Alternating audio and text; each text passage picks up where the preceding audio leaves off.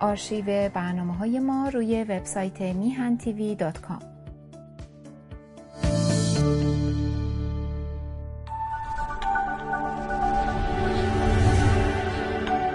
رادیو تلویزیون میهن هیچ گونه مسئولیتی در مورد مطالب و دیدگاه‌های مطرح شده و یا مدارک نمایش داده شده از سوی مجریان، تهیه کنندگان، میهمانان و کارشناسان شرکت کننده در برنامه‌ها را ندارد.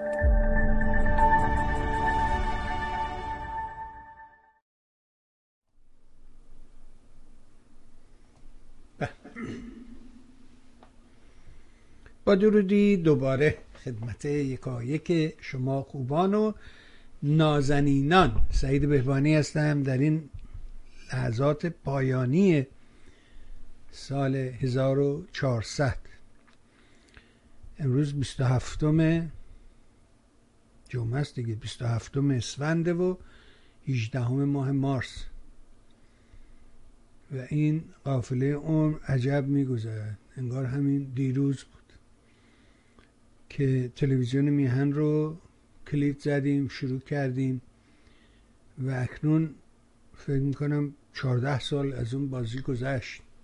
ما از 2009 شروع کردیم و در ماه مارس 2009 امسال زیاد به این قضیه دنبالش نرفتم حقیقتش که جشن تولد بگیرم، ولی اصرار دوستان در حقیقت باعث شدش که به این مطلب بپردازم امروز، چون که روز آخر سال، آخرین برنامه سال 1400 خوب بود که با شما در میون بذارم و تشکر کنم. اینم قرار بوده که چند تا کار قرار بوده انجام بدم، بازم یادم، از جمله این که این رو اینجا قرار بدم که احمد عزیزم ببینه ماجرا رو و فکر نکنه که فراموشش کردیم. هرگز احمد رو فراموش نمیکنه. احمد از قاره اروپا، یادتون هست؟ احمد از قاره اروپا اون کسی است که از همون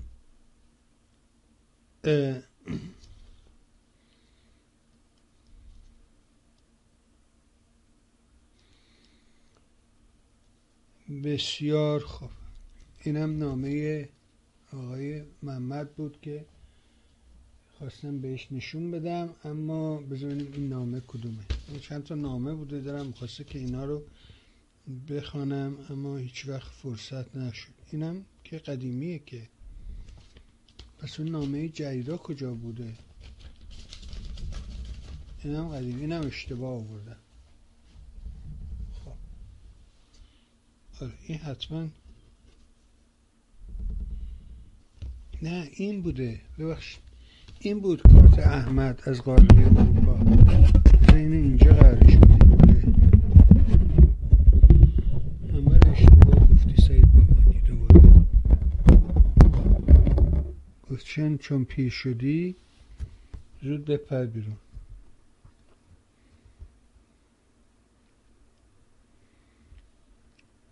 اما این کدومه؟ پس این کدومه؟ اما دو تا کارت دارم ازت، نمیدونم چی کار کنم. عرضم به حضورت که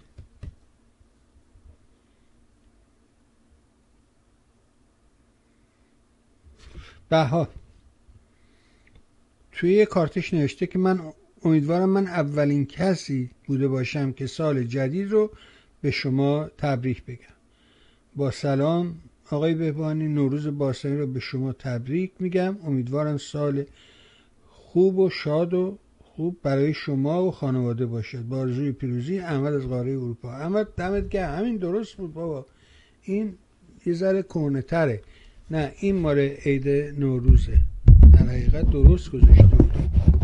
آره همینه، مال عید نوروزه. تصمیم داشتم اینه اینجا قرارش بدم که قدردانی کرده باشم. یه لحظه اینو بردارم که ببینن از احمد، از لیلا، از بهروز، از کوروش، این عزیزانی که بها در طی همه این سالها، نه امروز و دیروز، در طی همه این سالها. رضا در اوبسالا یه رفیقی داشت به نام بیژن، نمیدونم بیژن چی شد، رفت ازدواج کرد، چه اتفاقی چه بلایی سرش اومد، دیگه رفت.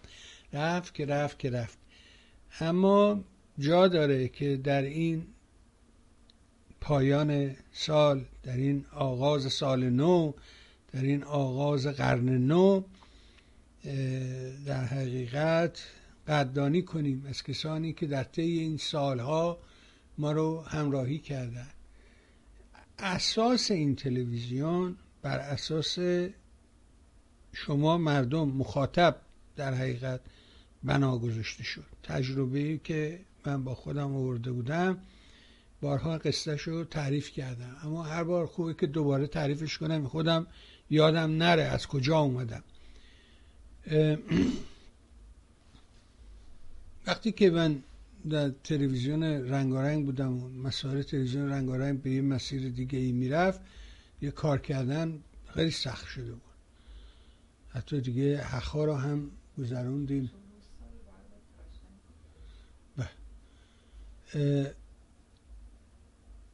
عرضم به حضور شما که اومدم بیرون. در این اثنا آقای میبودی متوجه این حرکت من شد و اون موقع آقای میبودی توی جنگی بود با آقای مشیری و آقای حسین فرجی که اینا در حقیقت دو نفر، آقای فرجی به همراه بود با آقای تایید میکرد رفتار مشیری رو.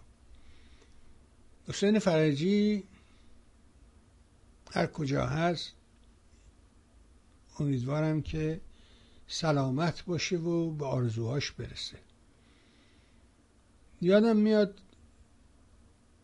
دیشب یه گزارشی رو نگاه میکردم، نمیدونم صحبت از این بودش که اولین باری که تلویزیون های این ور آب رفتن رو ستلایت. بم بود، اصلا یه اتفاق عجیب و غریب بود. حالا کی این کار کرد؟ چرا این کار کردن؟ هرگز معلوم نشد، معین نشد. اون موقع آقای آتابای، زیای آتابای که در این شرایط دلش گرفته بود و اونم مثل همه دلش خواست یه کاری بکنه، یه تلویزیون درجه یک درست کرد به نام NITV، National Iranian TV، همون تلویزیون ملی ایران، همون گرفته بود NITV، و پول زیادی هم توش بیچاره خرج کرد، خیلی عجیبش خرج کرد و آدما رو با حقوقای گردن کلوف استخدام میکرد. و این دوستانم به جای اینکه همراهی کنن، همدلی کنن با طرف، فقط فکر شخص جیبش بودن. اصلا خیلی عجیب غریبی. ما نگاه میکنیم الان اوکراین رو نگاه میکنیم، میبینیم حتی اوکراین نمیشه با جنگ ایران و عراق مقایسه کرد از نظر پشتیبانی مردمی. اصلا هم چیزی نیست، یعنی این که بگیم دروغ گفتیم، سر خودمون رو کلاه گذاشتیم. نه، برای که اون جنگ در پس یک انقلاب اومده بود و بایستی که این اتفاق می افتاد. ولی اینکه در اوکراین هست یه چیز واقعا مردمن که ایستادن و دنیا رو وادار کردن که پشتیبانشون باشه. این مهمترین نکته این جنگه، مردم، مردمی که تصمیم خودشونو گرفتن. میگم دیشب داشتم نگاه میکردم، دیدم به این یکی جایی به این اشاره میشه و توی برنامه یهو آقای آتابای میاد توی صحنه. برنامه ایست که داره آقای میبودی، مثل همه برنامه‌ای که داره، موقع اونجا اون برنامه رو داشت. و وقتی طرف زنگ میزنه میگه من از اصفهانم، اینا همه متعجب میشن، همه اول فکر میکنن سرکاریه، یکی سرکارشون گذاشته. میگه نه آقا، ما که رو ستلایت اونجوری نیستیم که، ما رو همین تلستار 5 رو آمریکا داریم نمایش داده میشه. اون اگه بخوایم واسشیم باید بریم تلستار 12. موقع هاتبرد نبود، یا اگر بود خیلی گران بود، غیر قابل دسترس بود. چون میدونی اینا بر اساس اینکه این ستلایت ها هی کهنه میشن و فرسوده میشن و چی میشن، قیمتشون ارزون میشه و همه چیز اول در خدمت همون میلیتری اینداستری کامپلکس آمریکاست. همه چیز برای سازمان نظامی آمریکاست. اقتصاد این مملکت، اگه میگی اقتصاد اول و دوم و از این حرفا میزنی، یاد باشی که همش پشتش ارتش آمریکا نافتاد و این مدیون جنگ جهانی دومه. اتفاقی که اونجا افتاد که شرکت ها چجوری وارد بشن، چیکار باید بکنن، خیلی تاریخ مهمیه اون از باب اقتصاد در جنگ جهانی دوم و تغییرات که صورت گرفت و اون بعد اتحاد شوروی یه طرح کمونیستی مرام اشتراکی رو داره پیش میبره، متأخر رهبرانی ناقص العقل مثل استالین، جنایتکار، غیره و ظالم. خلاصه جالب بود. یوها آقای میبودی یه سیب دستش گرفت و گفت این چیه؟ گفت طرف، گفت سیب دیگه. گفت اگه راست میگی چه رنگیه؟ بازم باور نکرد، گفت سیب سرخه. که در این لحظه آقای آتابای هم که اونجا تو استودیو خودش بود یهو پرید وسط و اومد جلو و همه نشستن و به هم تبریک گفتن که آقا ما وصل شدیم به ایران و چجوریه و چجوری نیست و اینا و هیچکی باور نکرد و اینجا کلید خورد.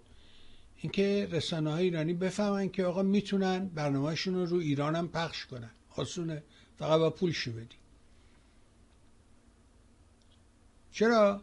برای اینکه قبل از این در سال 96 یا 97 دقیقش، در سال 1997 جمهوری اسلامی برای نخستین بار یه رسانه‌ای رو خودشو روی ستلایت قرار داد که اسمش بود IRB-1، همین تلویزیون منحوس سیمای جمهوری اسلامی، و تحت عنوان IRB-1 برای اون بخشی که در حقیقت تلستار 12 بود، اروپا رو میگرفت و ایران و بخش خاورمیانه و اینا رو میگرفت، روی اون ستلایت در حقیقت برنامه‌شون رو پخش کردن.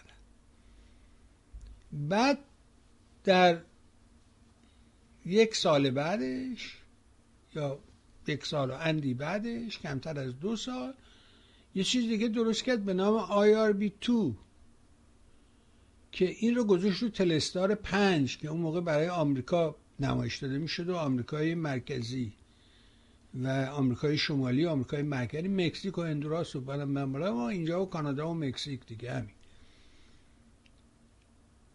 و باز دوباره آمریکای جنوبی ستلایت رو میخواد که اون نیمکره رو در حقیقت پوشش بدهد. داستانش هم بارها تعریف کردم، مثل یه چراغ قوه است. یه چراغ قوه رو که روشن میکنی، یه چراغ قوه تو دست رو میگیرین روشن کنین، این رو روی سطحی نگه دارین، بعد میبینی که اون، بعد اینو هی فاصله شو ببرید بالا، میبینی که شعای این دایره نورانی هی بیشتر و بیشتر و پهن‌تر میشه، ولی اون مرکز دایره است که در حقیقت پررنگتره، پرنورتره و هرچی به حاشیه میره هی رنگش لطیفتر میشه و کمرنگ و بعد دیگه محو میشه. بنابراین ستلایت که در حقیقت بهش میگن سیستم بارانی، از بالا میریزه پایین، چون قبلا موجی بود از این وری حرکت میکرد، دایره هایی که اینور میرفت و اگه این میرسید میخورد به کوهی، به درختی، به مانعی، میشکست، دایره میشکست و تیکه میشد. و بعد اینا رسیدن به این نقطه که دیجیتال، یعنی اینکه بارانی از بالا بریزیمش دیگه، به هیچ مانعی گیر نکنه. حالا بگذاریم.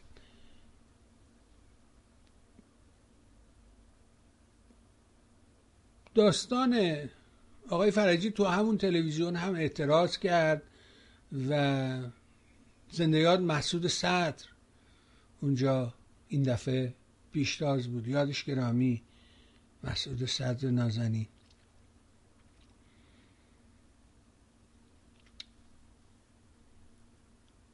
آدم خوبی بود، آدم بسیار بسیار خوبی بود و مثل برادر بزرگتر همیشه هوای کار ما رو داشت.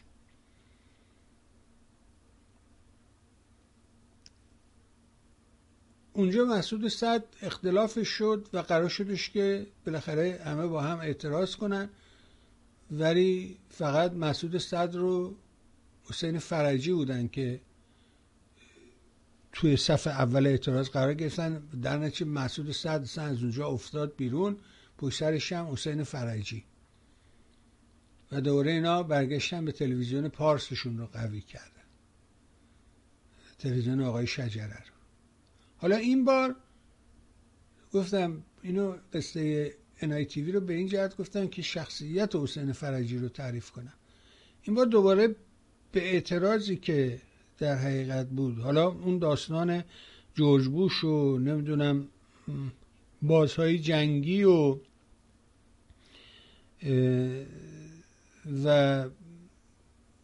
در حقیقت کسانی که در اون دوره فعال بودن، بولول سویچ و همه اینا،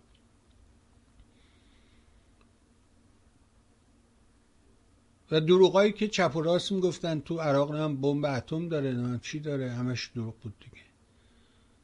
اون وقت خب اختلاف بود، مثل داستان دوره ترامپ یه نوع دیگهش، همون فازی که دیدی یه جوری دیگه، یه ده طرفدار بوش بودن، یه ده میگفتن آقا این غلطه، و یه ده خیال میکردن بوش ناجیشون اومده نجاتشون بده، در که واقعیت این نیست. شما تاریخ این 40 ساله رو نگاه میکنیم، اینه که اصلا آمریکا، ایران برای ما خیلی عظمته، خیلی بزرگه، ولی تو نگاه آمریکایی عراق، ایران، اینا فرقی نمیکنه، زیاد مهم نی، مگه برای شما شیلی و نمیدونم اوروگو و اینا فرق میکنه؟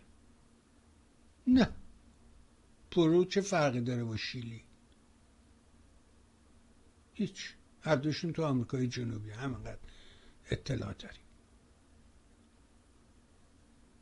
حالا شیلی مثلا بگیم که آقا آلنده و نمیدونم پینوشه و اینا هم یه ذره بیشتر بلدی، ولی هم در همین حد میدونی دیگه، بیشتر که نمیدونیم که. ولی آمریکایی هم همینطوره، اونام این رو، ایران و عراق و نمیدونم اینا رو همه رو یه جا میبینن، یه شکلی میبینن، زیاد تفاوتی براشون نداره.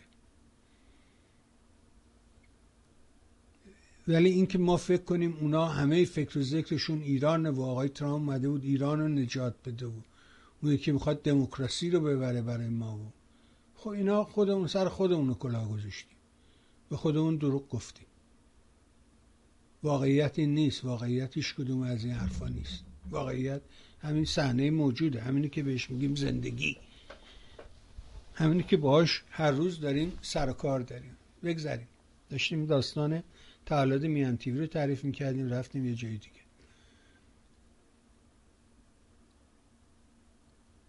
آقای میبودی با هم گفت بیا تلویزیون پارس، گفتم آقا اونجا فکر نکن آقای شجره زیاد تمایلی به این کار داشته باشه.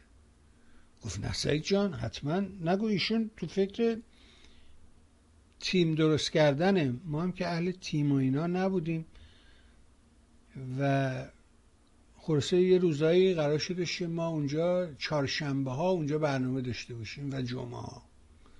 یهو من دیدم که آه اینا بهترین ساعت های برنامهشون رو در اختیار من گذاشتن از نظر ساعت در ایران و اروپا، و دیدم ای عجب مهربان شدن یه مرتبه. بعد سه جلسه یهو متوجه شدم که نه اینا برنامه منو قطع میکنن و به جاش عقابو پخش میکنن. عقاب یه افسر نیروی هوایی بود، برادر تقی روحانی زنده یاد، گوینده محکم رادیو، که این بی‌ناموسا همون اوایل انقلاب شورای بردن، انقدر کتکی زدن که طرف پارالایز شد، لال شد، زبانشو بریدن، خیلی اذیتش کردن. صدای جاودانه. اینا چه قومی هن؟ اینا کی هن؟ چی هن؟ از کجا آمدن؟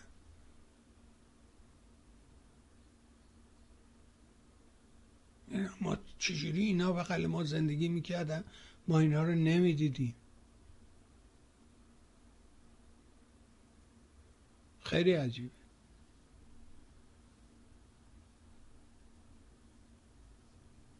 خوش اونم یه حقایی بود، اون عقابم خودش یه حقا بود دیگه، میخواست حمله کنه و ببره و فلان اینا. یه حقه بازی بود در مقابل اون حقه بازی دیگه. ما از این شارلاتان ها تحت این سالها کم نداشتیم. اون که میخواست یه پولی جمع کرد، حقای پول مفصلی گیرش اومد در رفت. این یکی هم دنبال پول بود، مثل اون یکی که تو همین آخر همین امروز داریم میبینیمش میگه پولی قهوه‌تون رو بدین به من، وقت من همه رو دستگیر ماجرانی رو گرفتم، اونو میگیرم، من رئیس دادگاهم، من عضو لاهم فلانم. اینا همش دروغ بود. من به مستاقی، آقای مستاقی در استکهلم گفتم که این رو باید همونجا خفش میکردی، صداشو میبریدی، پاسخش میدادی. من به شما گفتم، شما گفتی صبر کن. امروز دیگه داستان با صبر کن گذشت، اثرشو گذاشت، کارشو کرد طرف. پولی قهوه بدیم، پولا رو از دست مردم قاب زده، مردمی که چرا آرزو دارن.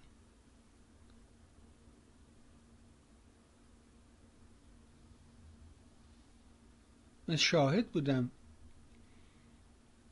یک تلفنی که پیرزنی زنگ زد و گفت همه پولم همین $2000 اینو میدم برای اینکه حقا موفق بشه و اینا گرفتن ازش. و همونجا اعتراض میکردم، نه بعدم بیام بیرون بگم، نه همونجا تو همون تلویزیون میگفتم آقا این کارا چیه. یه بار همین آقای آتابای زیای معروف صدا کرد تو تلویزیونش، گفت تو چه میکنی؟ اون آقا فلانه. گفتم من برای کسی تره خورد نمی کنم که، من حرف خودمون میزنم، چیکار دارم که کی چیکار میکنه، کی چجوری رفتار میکنه، کی نمیکنه، اینا به من ارتباطی نداره که. نه اینکه اونجا بیام بیرون. آخه یک کسی بود به نام بهبودی، بیچاره خیلی هم پول خرج کرد، یه تلویزیون هم درست کرد همون موقع ها تو واشنگتن، اونم همین آقای باهالو اینا ریختن سرش بدبخت و $40,000 بده، من $20,000 حقوق بده، $10,000 به این بده. یارو یه وقت سر حساب اومدید فقط داره پول پرداخت می‌کنه، هیچ اتفاقی نمیفته. باهالو خودش رفته بود، پسرش هم برده بود، میگفت نه ما دوتا این با ما دوتا باید حساب کنی.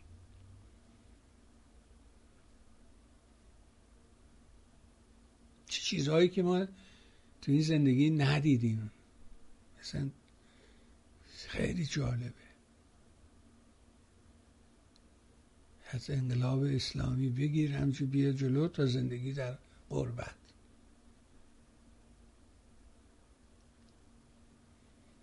و اینکه آخوند سالوس، اهریمن، شیطان مجسم، این آیت الله نیست، این آیت شیطانه در حقیقت. اینا آیت الله نیستن، این آیت شیطانن، مظهر شیطان رو کره زمینن که بشه ببینیش. یعنی شیطان که مال تو قصه است، شیطون گولن زد، شیطون نمیدونم درخت شد، سنگ شد، پیرزن شد، پیرمرد شد، جوان شد، نمیدونم زوردار شد، بیزور شد، مورچه شد. نمیشه که، این فقط مال تو قصه است، مثل قوله. موشن گلشیری میگفت قول قول قول، کارش چیه؟ قول یه موجود تو قصه است. این روایت هوشنگ گلشیری، زنده یاد گلشیری، اون مال تو قصه است. چیکار میکنه؟ میگه بوی آدمیزاد میاد، آی من بخورم. غیر از این که نمیگه، که دنبال آدمیزاد میگره تا آدمیزاد رو بخوره. وقتی قولش کردی او میاد میخوره، چون خاصیت دیگه قول نداره. آخه قول غیر آدم خوری روایت دیگه ای شما ازش شنیدی، مثلا بیاد یه سنگی رو سنگ بذاره، یه جایی رو آباد کنه، یه چیزی رو بسازه، یه مهربانی. نه، همیشه گفته آدمیزاد کجاست من بخورمش.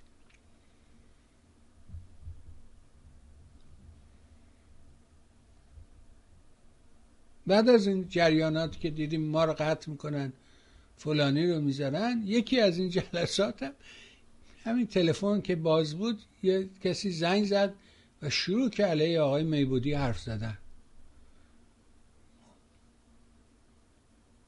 نمیشه که بگیم آقا چرا داری علیه حرف میزنی، به دلیلی که خود علیه دیگری داشتی حرف میزنی. خب این خیلی برای آقای میبودی سخت بود. خلاصه سریع ما اونجا داستانمون به پایان رسید.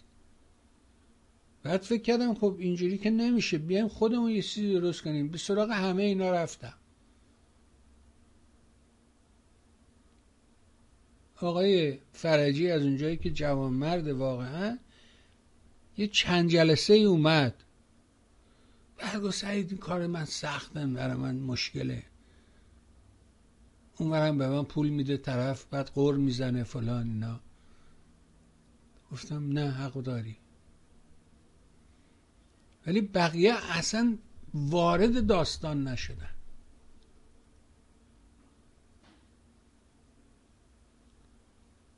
و طرح من که طرح خوبی بود در حقیقت با شکست مواجه. اون موقع پارازیت، همین داستان پارازیتی که الان میبینی که مرتب پارازیت میندازه روی فرکانس تلویزیون ها.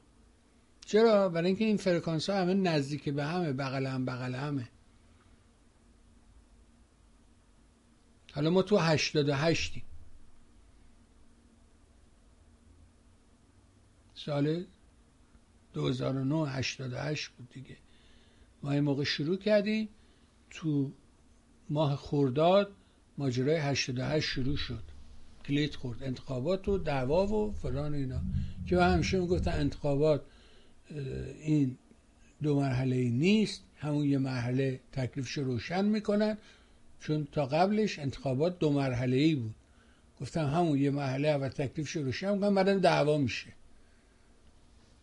با همین علی افشاری، با زندیات مرداد مشایخی، اینا هم به همشون رو صفحه تلویزیون شرط بندی کردم، هیچ کدوم باختشون رو ندادن، حلالشون بود.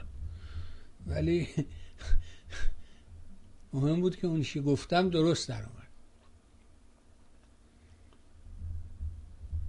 گفتیم بیاید اینجا به جای اینکه یه تلویزیون درست کنیم 10 تا رادیو درست میکنیم و این 10 تا رادیو کمک اون میکنه دیگه، نمیذاره که اون نمیتونه پارازیت بفرسته قطعت کنه، اعصابتو خورد کنه اینا. روی یکی که پارازیت بندازه شما چندمی رو داری، 9 تا دیگه هنو داری تا بخواد بره سراغ اون دیگری و اون دیگری و اون دیگری. خب شما دوباره اون اولی رو سویچ میکنی، معرفی میکنی، میگه آقا ما فرکانس عوض شد، شب شب شب رفتیم اینجا. امروز دنیا عوض شده، امروز دیگه نمیشه اون کارو کرد، یه مدلای دیگه باید به کار برد. اونجا بودش که نظام اهریمن، همون 2009 بود، همونجا که ما شروع کردیم، درست متوجه شد، فهمید که او چقدر قغبه از بازی. برای اینکه اینا قبلا یه تشکیلاتی داشتن به نام سازمان تبلیغات اسلامی که یه آدمایی مثل همین خانواده های معروف انگلیسی، خرازی، ولایتی، همینا همه تو اون خراب شده بودن، خاتمی، اینا همه حالا اون خراب شدن، سازمان تبلیغات اسلامی کار میکردن. بعد جنگ که تموم شد و داستان بخور که رفسنجانی گفت حالا برید یه چیزی درست کنید که بتونید به پولی گیرتون بیاد، یه چیزی دوران سازندگی، در حالی که واقعا سازندگی نبود، دوران دم دم دم دگی بود.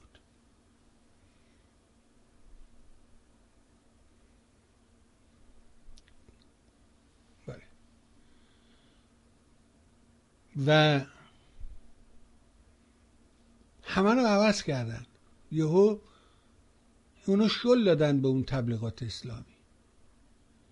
یکی کیف دستشو بود تو خارج کشور، برنج میخواست بخره، نفت بفروشه، برنج بخره. کسانی که اون سالها رو بعد از سال 88 89 فرنگی میشه، قبل از سال 70 یا آغاز سال 70، دهه 70، تو خارج شاهد بودیم دیگه. همه یکی کیف سامسونی دستشون بود، نفت میفروختن، همه شدن علی نفتی، نفت بفروشیم برنج بخریم. در سوئد یه تاجری به من رجوع کرد، دوستم بود، به من گفتش که این چیه داستان؟ گفتم من فکر نمی کنم، این یه چیز دولتیه، دست آدم شخصی نمیدن که، کلاهبرداریه، حواست باشه. گفت نه یارو سند مدرکش درسته. گفتم نمیدونم. رفت تو سرش کلاه رفت.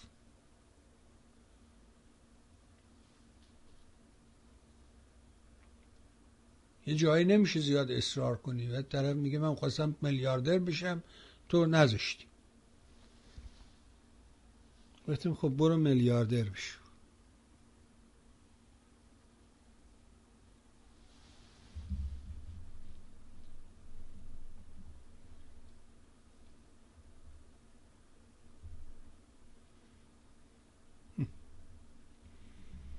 خیلی خوب.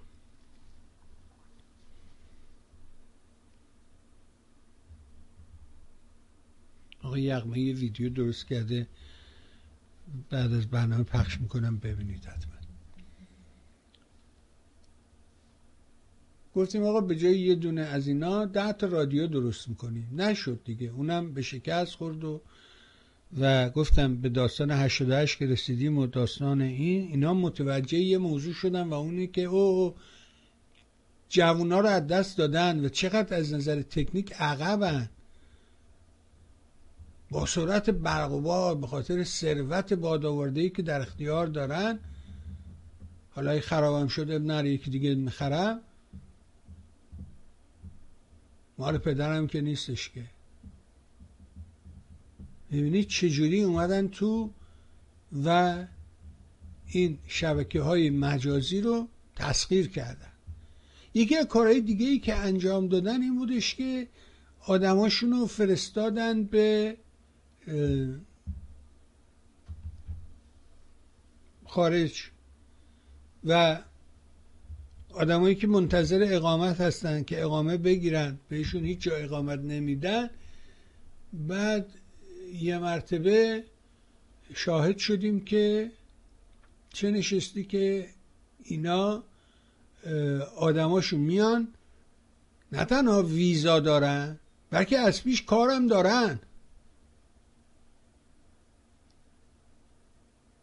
پس چجوری اینا میان دانشگاهش سر جاش.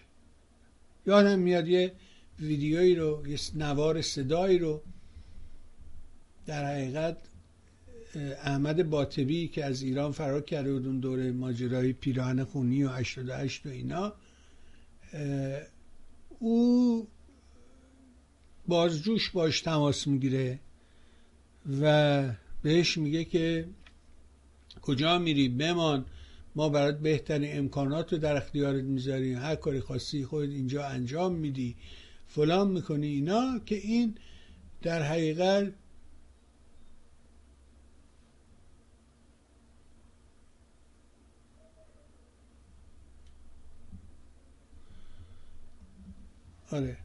که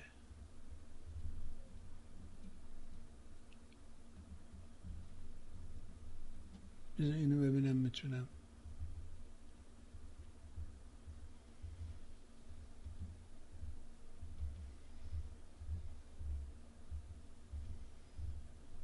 کجا؟ حمید نوری. اینه.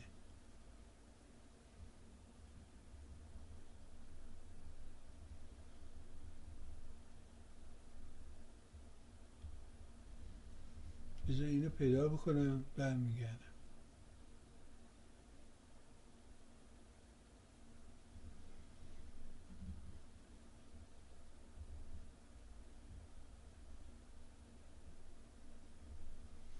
خب پیداش کردم. خوبه اینو ببینیم.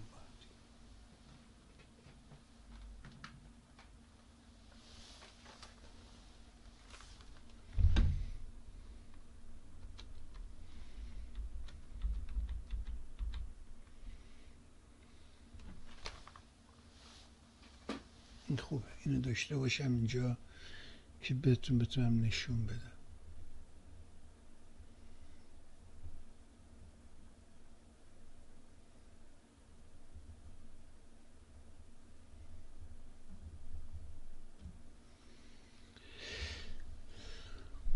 اینا آدماشونو کاشتن در بیرون و ما در صرف این سالها 13-14 سالی که داریم این کارو میکنیم تلاشمون این بوده که به مردم بگیم بتونن سره رو از ناسره تشخیص بدن. همه تلاش همین بوده. اما من یه نفره با این امکانات کم، اونا با امکانات $1,000,000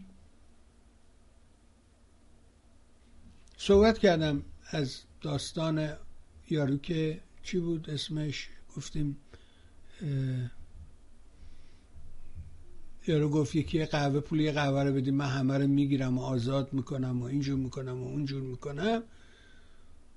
حالا با همدیگه این رو ببینیم، این ماجرایی که در حقیقت آدمای کاشته شده در رسانه‌های خارجی چجور رفتار میکنن، چی میگن. بذار با هم این رو ببینیم. بذار اینو بذارم اینجا با هم ببینیمش. این مربوط به یک موضوعی است در سایت BBC تحت عنوان چهره هایی که در سال 1400 در ایران خبرساز شد و ادامه میده راجب فایل ظریف، راجب این، راجب کشته شدن اون بابک خرمدین، اصغر فرادی، کیمیای علیزاده و نایدی کیانی با هم کشتی گرفتن. میرسیم به دادگاه حمید نوری که به نظر من شاکلید داستان ما همین دادگاه حمید نوری. دلایل خودم رو ارائه میدم. در این متنی که راجب دادگاه حمید نوری متهم در پرونده کشتار زندانیان سیاسی می‌نویسد 19 مرداد ماه نخستین جلسه رسیدگی به اتهامات حمید نوری در ارتباط با کشتار زندانیان سیاسی در تابستان 67 در سوئد برگزار شد و بعد می‌نویسه که بیش از 70 جلسه دادگاه برگزار شده. رسیدگی قضایی سال آینده هم در سوئد ادامه خواهد داشت. 10 نفر از بازماندگان اعدام‌های دهه 60 و خانواده اعدام شدگان در جلساتی که صدای آن همزمان پخش می‌شد علیه آقای نوری شهادت دادند. ایرج مستاقی ویرگول زندانی سابق و کاوه موسوی ویرگول وکیل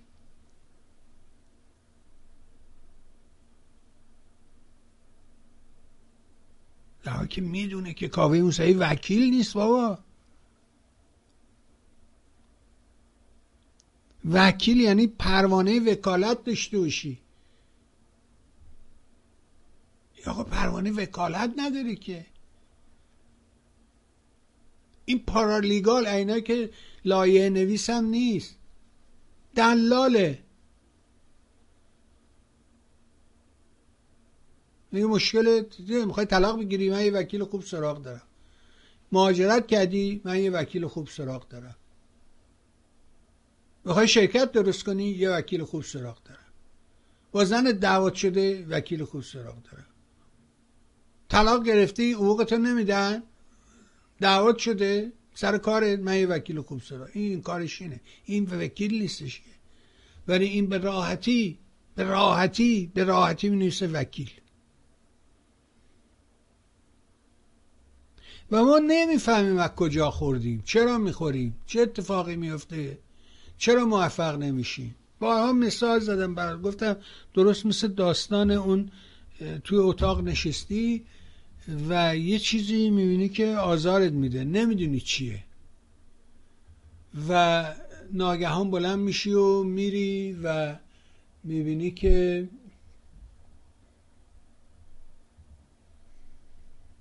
یه کسی بلند میشه میره،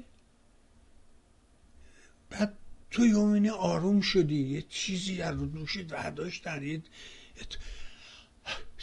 چی بود؟ صدای چی بود؟ میگه چی؟ این شیر باز بود، توش قطره قطره میومد، من اونو بستم. کولر روشن بود، خاموشش کردم. پنکه روشن بود، خاموشش کردم. رادیو باز بود، بستمش. تو نمیدونی که این آزار از کجاست. یه چیزی اون زیر مرتب میکوبه، آزارت میده. ما اینجاها کتک میخوریم. حالا من هر چی من برای شما بگم، شما میگه این بابا این که مال BBC، آقا این داره یارو بی خودکی خودش میخواد چی کنه، در که درست به عکس داستانه. گفتم اون دفعه که مثلا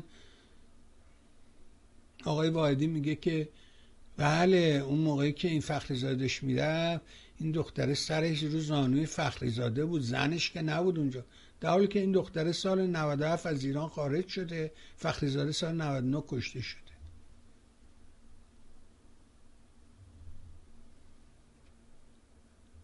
نمیدونم، همه قصه ما این شکلیه.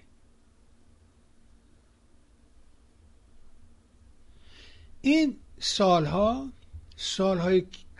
آسونی نبوده برای من، سالهای سختی بوده.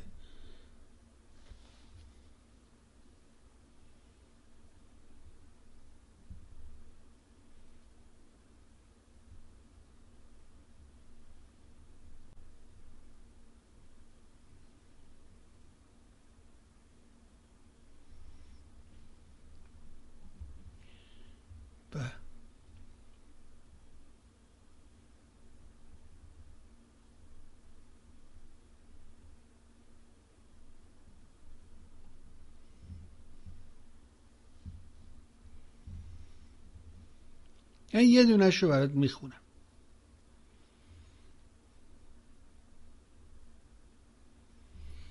بذار ببینم. نه دیگه همینجا میخونم دیگه، الان میخوای باور کن میخوای نکن. با سلام و درود فراوان. این یک کسیست که به نام منوچهر فرهوشی ایمیل زده به آقای شاهین‌پر و بهش گفته که و از اینا کم نیست، به همه این آدمایی که تو این تلویزیون ما هستن از این ایمیل ها مرتب هر از چندگاهی به سویشون روانه میشه، از آقای صدرالاشراف بگی تا آقای شاهین‌پر، حتی به خود مستاقی.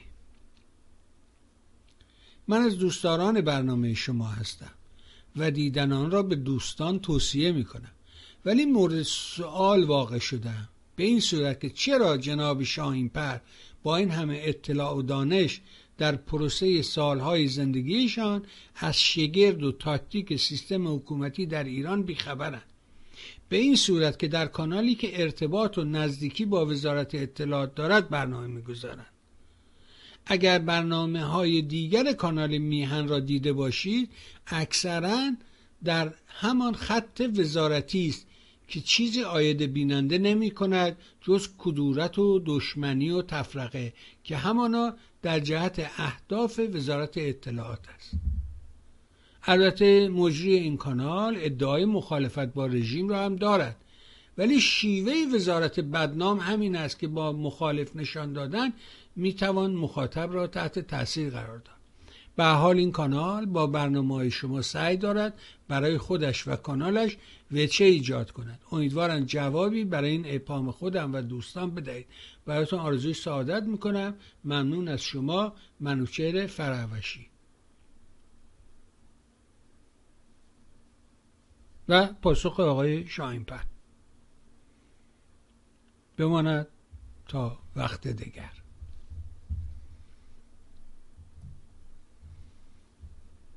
که باید از آقای شاهین‌پر تشکر کنم از این جواب دندان شکنی رو که به این آدم معلوم الحال. دو طبقه بیشتر نیستن، یا وزارت اطلاعات یا سازمان مجاهدینه. امروز هم که ایرج مستاقی در برنامه چهارشنبه‌اش داره به طور قطع به شما میگوید که این دوتا چجوری با همدیگه گره خوردن و یه جا میرن و یه حرکت انجام میدن، برای یه کارن، برای یه منظورن. وقتی که جهان چهرش تغییر کرد، وقتی دیگه آرمان از بین رفته، اون جهان آرمانی امروز وجود نداره. اون داستانی که ما تو سالهای 60 و 70 و اینا داشتیم امروز دیگه نیست، مرده. علاوه خصوص بعد از فروپاشی شوروی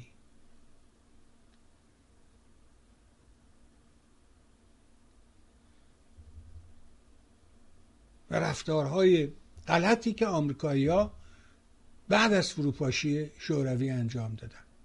من همیشه تشبیهش میکردم به یه هواپیما که دو بال داره.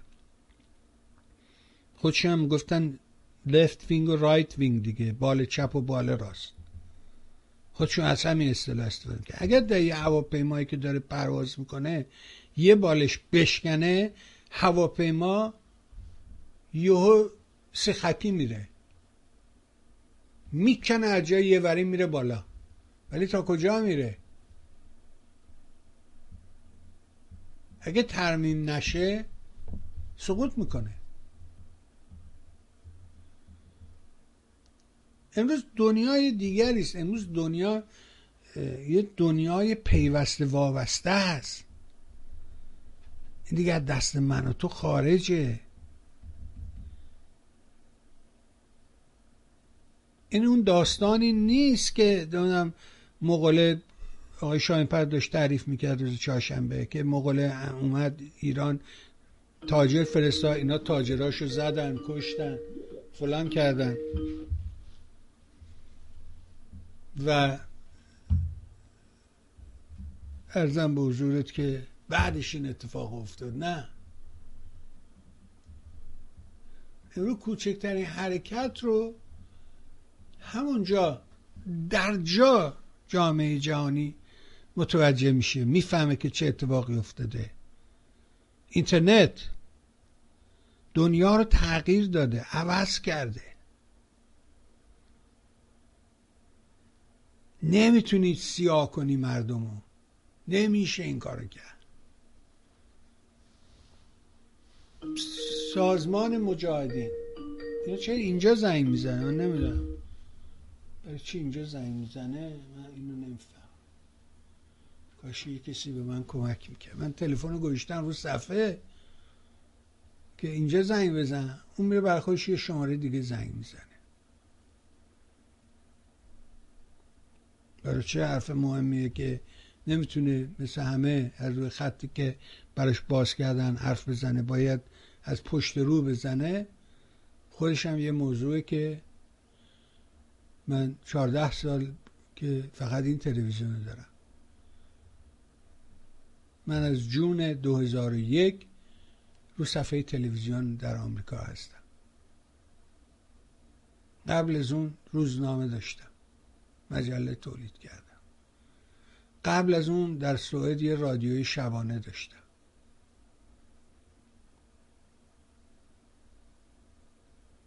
رادیویی که وقتی که باز میشد من اسمشو گذاشته بودم صدای آشنا. این براش خیلی عجیب بود، نمیتونست باور کنه.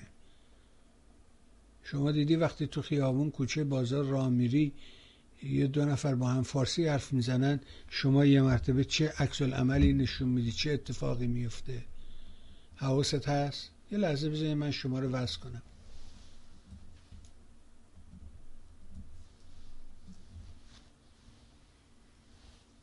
بفرمایید. درود بر شما آقای بهبهانی. من خیلی فکر کردم درباره این که چرا این وصل نیست. یه لحظه ببخشید بذاره اینجا درست کنم، این غلطه.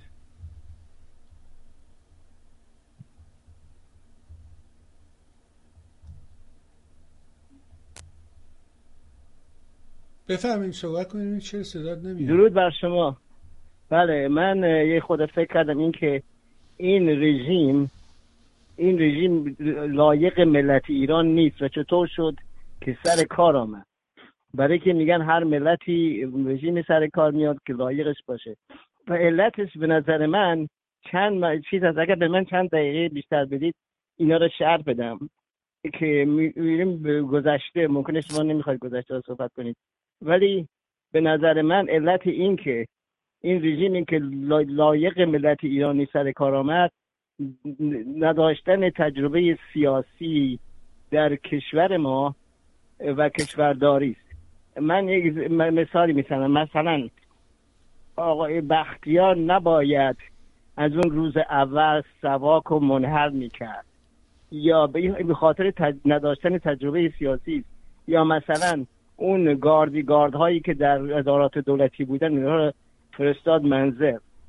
و دومین اشتباهی که این کرد این بود که در بهش گزارش دادن، یعنی در اون چند روز اول دولتش گزارش دادن که یک عده‌ای میخوان این کارها رو بکنن، یعنی این ارتشی‌ها رو بگیرن بکشن و اینا. این خبر شنیدن در همین هیئت دولت، ولی اینا میخواستن دست پیش بگیرن و گفتن که ما اعلام حکومت نظامی بکنیم و بریم اینا رو دستگیر بکنیم که این کار رو نکنن. این 60-70 نفره. ولی چه شد؟ اینها یک اشتباه دیگه بزرگ کردن، اینه که ساعت حکومت نظامی رو آوردن جلو. یعنی معمولا ساعت حکومت نظامی 7 شب بود یا 8 شب بود. اینا اون روزی که می‌خواستن اینا رو دستگیر کنن گذاشتن 2:30 بعد از ظهر و این بونا رو بونا معمولا ساس بیشتر شدن، یعنی فهمیدن که یک کاری میخواد بشه و دست پیش گرفتن. بنابراین اینم یک اشتباه دیگه بود. ولی اطلاعاته که برادر من، این اطلاعات که شما دارین عمارت رو روش میسازی یه چند تا غلط بزرگ داره. یکی این که اون روز 21 حکومت نظامی ساعت 4 بعد از ظهر اعلام کردن که از ساعت 4 بعد از ظهر حکومت نظامی، نه 2. بله و بعد فرداش ساعت 2 بعد از ظهر تو اخبار دولت یا ارتش اعلام بی‌طرفی کرد. ماجرای دستگیری سران مربوط به ماه آذره، اصلا ربطی به این ماجراها نداره و اونجا به یه دلیلی تمریناتی که ساواک انجام داده بود و تمهیداتی که چیده بود و همه نیروهاشو به محل اعزام کرده بود، در لحظه آخر به روایت سعدی عصار برادر تیمسار سیف عصار که خودش تو واشنگتن بود و من گفت که نمیدونیم به چه دلیلی لحظه آخر که ما رفته بودیم آماده شده بود. سیف عصار همون کسی است که در سال 41 رفت خمینی رو در قم دستگیر کرد و همین در این مدارج رو امنیتی رو سریع طی کرد و به مقامات بالا رسید. برادر او سعدی تعریف کرد که ما رفتیم سر محل ولی لحظه آخر یک فرمان اومد که برگردید و ما نمیدونیم چرا این عملیات صورت نگرفت. بعدم این که بختیار نمیدونم ساواک رو، چون این چیزی بودش که روندی بود که داشت طی میشد. شاه از پیشاپیش رئیس ساواک رو که قبلا فرستاده بودش بیرون برش گردون، هویدا رو دستگیر کردن، اون رو از پاکستان صدا کردن، اینا رو کردن زندان و وزراشو کرد زندان، داریوش و همایون اینا رو کردن تو زندان. اینا رو حکومت شاه انجام داد، نه دولت بختیار. بختیار اصلا این کارا نکرد، فرجه اصلا همچی کاری نبود. اگه شما تو همین برنامه‌ای که 2 هفته پیش الان رو سایت ما میتونید برید رو همون صفحه اول ببینید، برنامه کوچ ایرانیان آقای لیمونادی که 2 جلسه گفتگو میکنه با دکتر رزمارا در پاریس، اونجا رزمارا حتی خنده میکنه، میگه چه وزارتی در کار نبود، اصلا اداره‌ای باز نبود که ما بریم پشت میز بشینیم بگیم ما وزیریم، اصلا همچین اتفاقاتی نه. ولی نه تجربه جامعه ایران در مورد امور سیاسی به دلیل اینکه نداشته سازمان احزاب اینا وجود نداشته. درست. یعنی خود و یکی اشتباه دیگه هم همون در کودتای نوچک بهش میگن که صورت گرفت، اینها ساده لوحی کردن و رفتن به آمریکا گفتن، در حالی که آمریکا از پشت پرده میخواست این رژیم سر کار بیاره و اونم یک اشتباه دیگه. و اشتباه دیگه همین نداستان سادلوحی همین خودش شاه بود که به این سفرهای قدرت‌های بزرگ خیلی 100% اطمینان داشت. خب به امایت اونا اومده بود سر کار دیگه، اونا برده بودن این سر کار. ولی خب این دلیلش نمیشه اینقدر سادلوح باشه که این حرفا حتی اون ورقی هم که بهش بگن چرخ نچرخی هیچ. بله تحقیق. اون ورقی هم که بهش دادن به خانه که بگن ما انقلاب صدا انقلاب شنیدم، اونم به نظر من اشتباه بزرگترین اشتباهش بود که بگه صدای انقلاب شنیدم، اونم به زور بهش گفتن. نمیدونم چطور شد. زور چه کسی و زورش هم... به شاه نمیرسید که به شاه کسی زور بگه. اما بله اشتباه پشت اشتباه پشت اشتباه. و ای کاش که کتاب آقای ودیعی داشتید و میخوندید و میدیدید در شاهد زمان همه اینا رو قطعه به قطعه تعریف کرده و پیش از انقلاب رو تعریف کرده که چگونه این گزارشات رو تهیه میکردیم. و میگه که حتی شهبانو در نیویورک بود زنگ میزنه و بهش میگه که قم اتفاق افتاد، آیا تبریز هم اتفاق خواهد افتاد؟ و دکتر ودیعی میگه امیدواریم که چنین چیزی اتفاق نیفته و ما اشتباه کردیم. ولی اشتباه نکرده بودن، بعد از قم تبریز شلوغ شد، بعد اصفهان و سایر شهر. و هم ممنونم آقا از نه خواستم میگه بهترین شانس ملت ایران و اون کشور و در دست آوردن رژیمی که لایقش بود همون کودتای نوچه بود که روس‌ها اون برملا کردن، یعنی توده‌ای‌ها، و اونم به خاطر دخالت خارجی بود. اگه نه ما الان یک رژیمی داشتیم که لای دیاقت ملتش ایران دیاقتش داشتن، اگر یک قدرت بزرگی مثل روس دخالت نمی‌کرد اون کودتای نوچه را برباد نمی‌داد، یعنی برملا نمی‌کرد. نوژه خیلی ازت ممنون. نوژه خیلی ممنون. خدا ژه نوژه نام افسری بوده که به حال به نام اون افسر اونجا رو نامگذاری کرده بوده. بله خیلی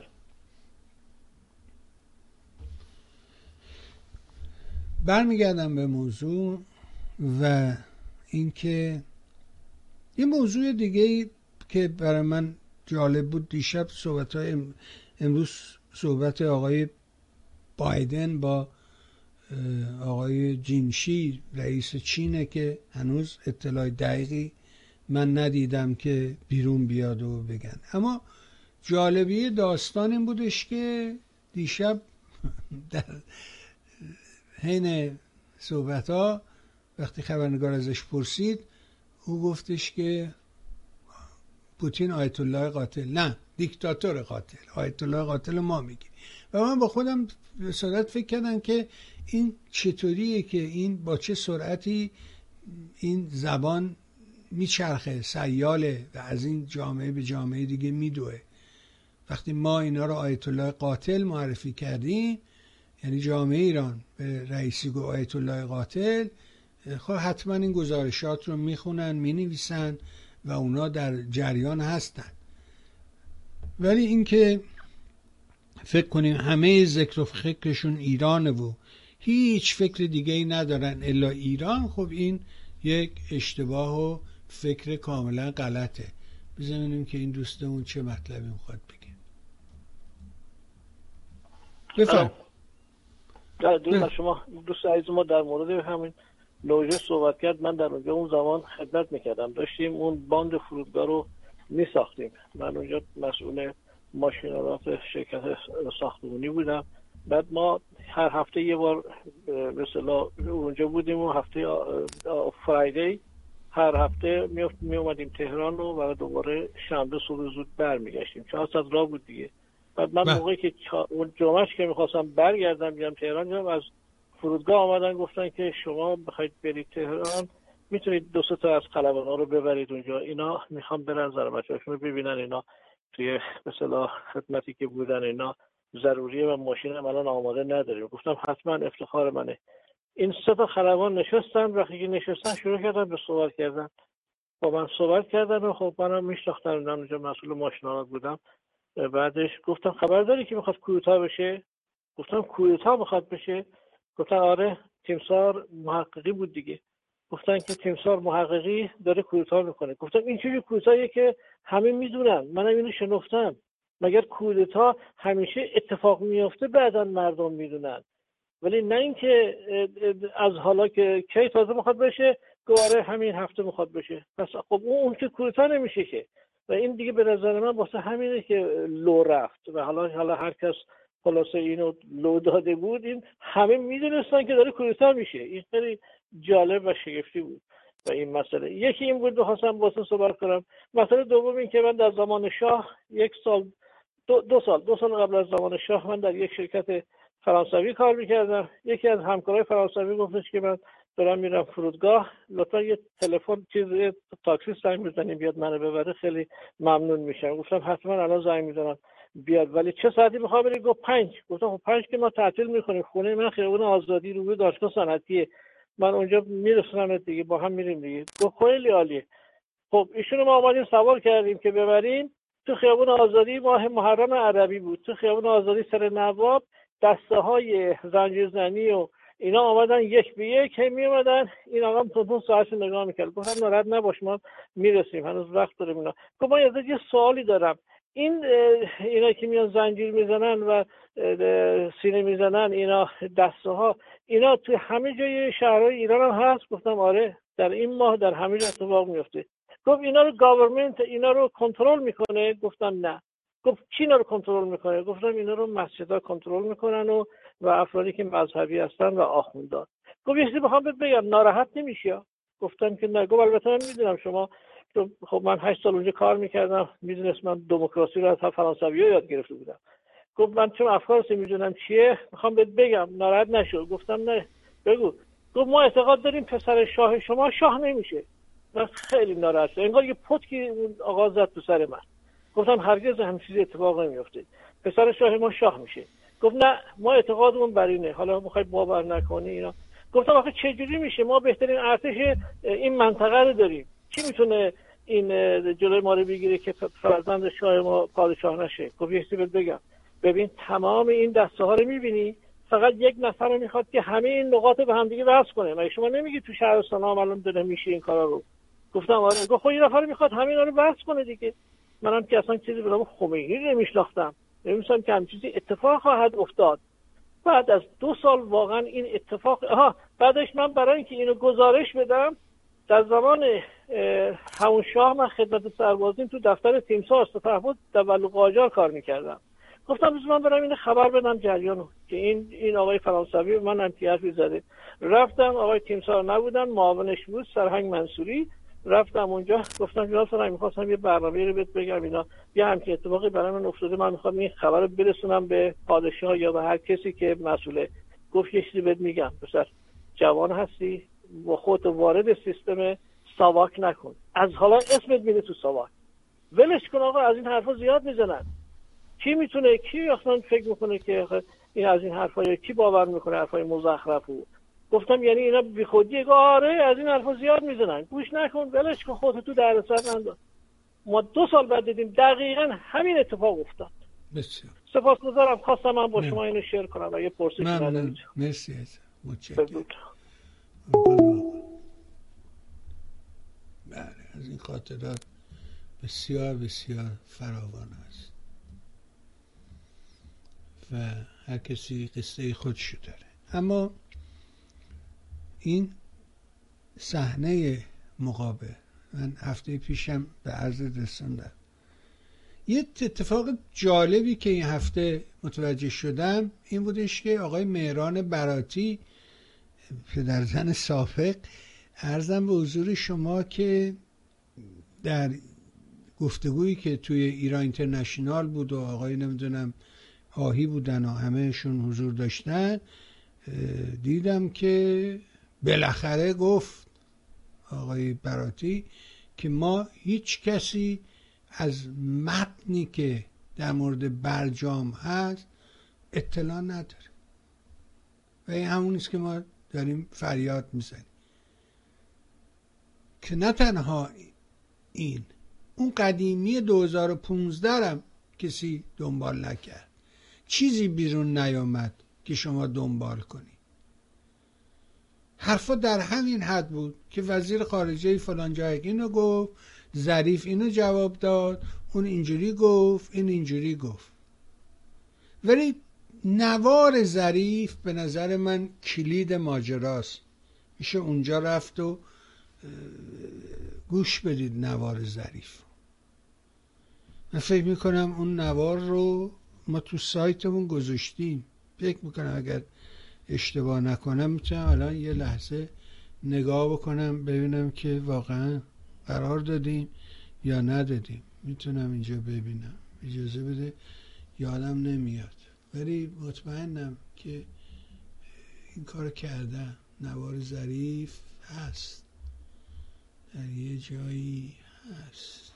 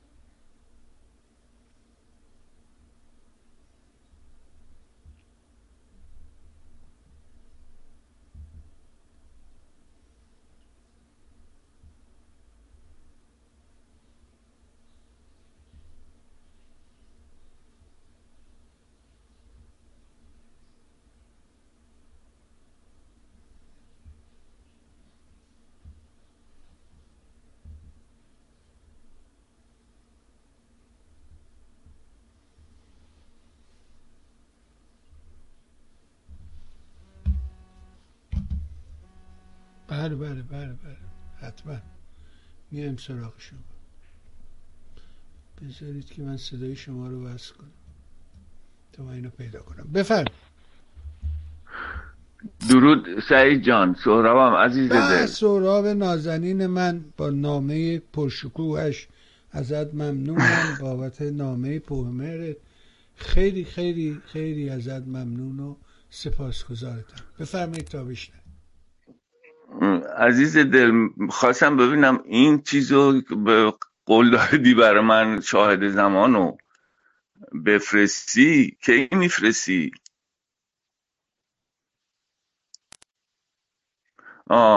یادت رفته؟ آره اینم رفت کنار قولای دیگه، یادم رفته بود. برات میفرستم، حتما اینو برات میفرستم. این فایل چیزه، PDF، من اون فایل PDFشو دارم. حتما اون فایل رو برات میفرستم. ایمیل، یه دونه ایمیل بزن که سریع یادم بمونه و این کار رو برات انجام بدم. آره اوکی، به همین میهن تیوی. آره میهن تیوی .com. بعد این شماره عوض شده دیگه، شماره جدیدی اومده. شماره چی عوض شده یعنی؟ همین واتساپی که نوشتی روی صفحه. نه همیناست که هست، همیناست. آره. چون قبلا یه شماره دیگه بود، نمیدونم یاد انقدر این اتفاقا میفته چیزی الان تو ذهنم نیست، نمیدونم، فکر میکنم تغییر کرده. آره حق به جانب شماست. آره اوکی عزیز دل، برات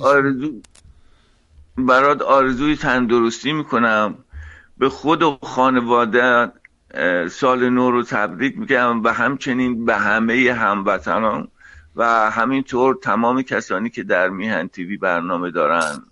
زیای نازنین صدر اشرافی، ناصر خان شاهین‌پر، همه آرزوی سال خوبی میکنم. امیدوارم همان سالی باشه که همه آرزوشو دارن. میبوسم نازنین، قربانت برم، تصدقت و شبت خوش عزیز. ممنون. یه ایمیل بزن فقط حتما این کارو. چشم قربانت برم، تصدقت. ممنون. این 2 جلده ولی جلد سوم رو هنوز منتشر نکرده، گذاشته برای بعد از داستانش. و میگه توف سربالا، چی میگم من بگم به چی بگم. اما گفتم خوشحال شدم دیدم وقتی آقای براتی گفتش کسی از این ماجرا خبر نداره. به نظر من تنها کسی که دقیق تو این مدت این مسئله رو دنبال کرد آقای مهران مصطفی بود که او به خاطر رشته تحصیلیش و موقعیت خانواده، تعلق خاطری که به میهن دارد، او گفتم چند تا دلیل قوی پشتش نهفته. اول رشته تحصیلیشه، کارشه و عشقشه. اینا حک کرد به او که بره و بخواند و دنبال کنه ببینه که چجوریه داستان چیست. ولی بقیه همجوری از خودشون حرف زدن.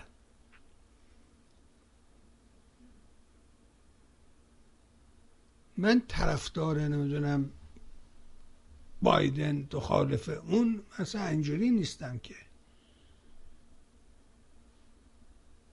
این کار غلط میکنه اون کار درست میکنه. اون هر کی آدما هم کار درست انجام میده هم کار غلط انجام میده، همه جو کار انجام میده. وزنش که میکشی بعد اون وقت اونجا نسبت شده بگیری به این که آقا این چقدرش ما سوش سود کردیم، چقدر زیان کردیم. در دوره ترامپ من فکر میکنم ما زیان کردیم، ما سودی نبردیم. ما رو به یه امید واهی کشوندن دنبال یه چی پوچ بود.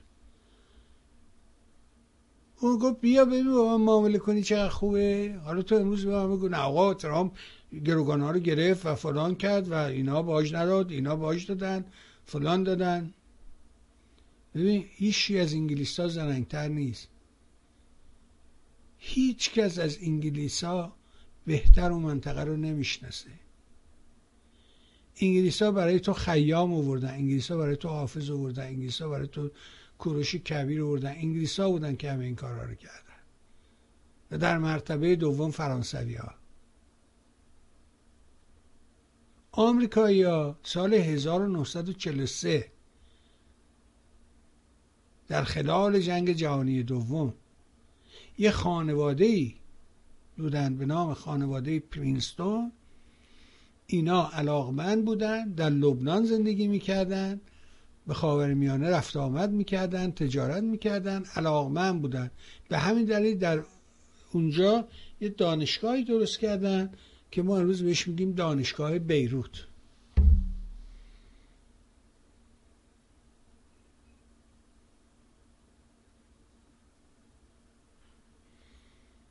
دانشگاه آمریکایی بیروت این دانشگاهی است که مثلا فرض کنید که خیلی‌ها از ایرانی‌ها مثل خانواده برادران هویدا عرضم به حضور شما مثل نمیدونم آموزگار و اینها تو اونش درس خوندن.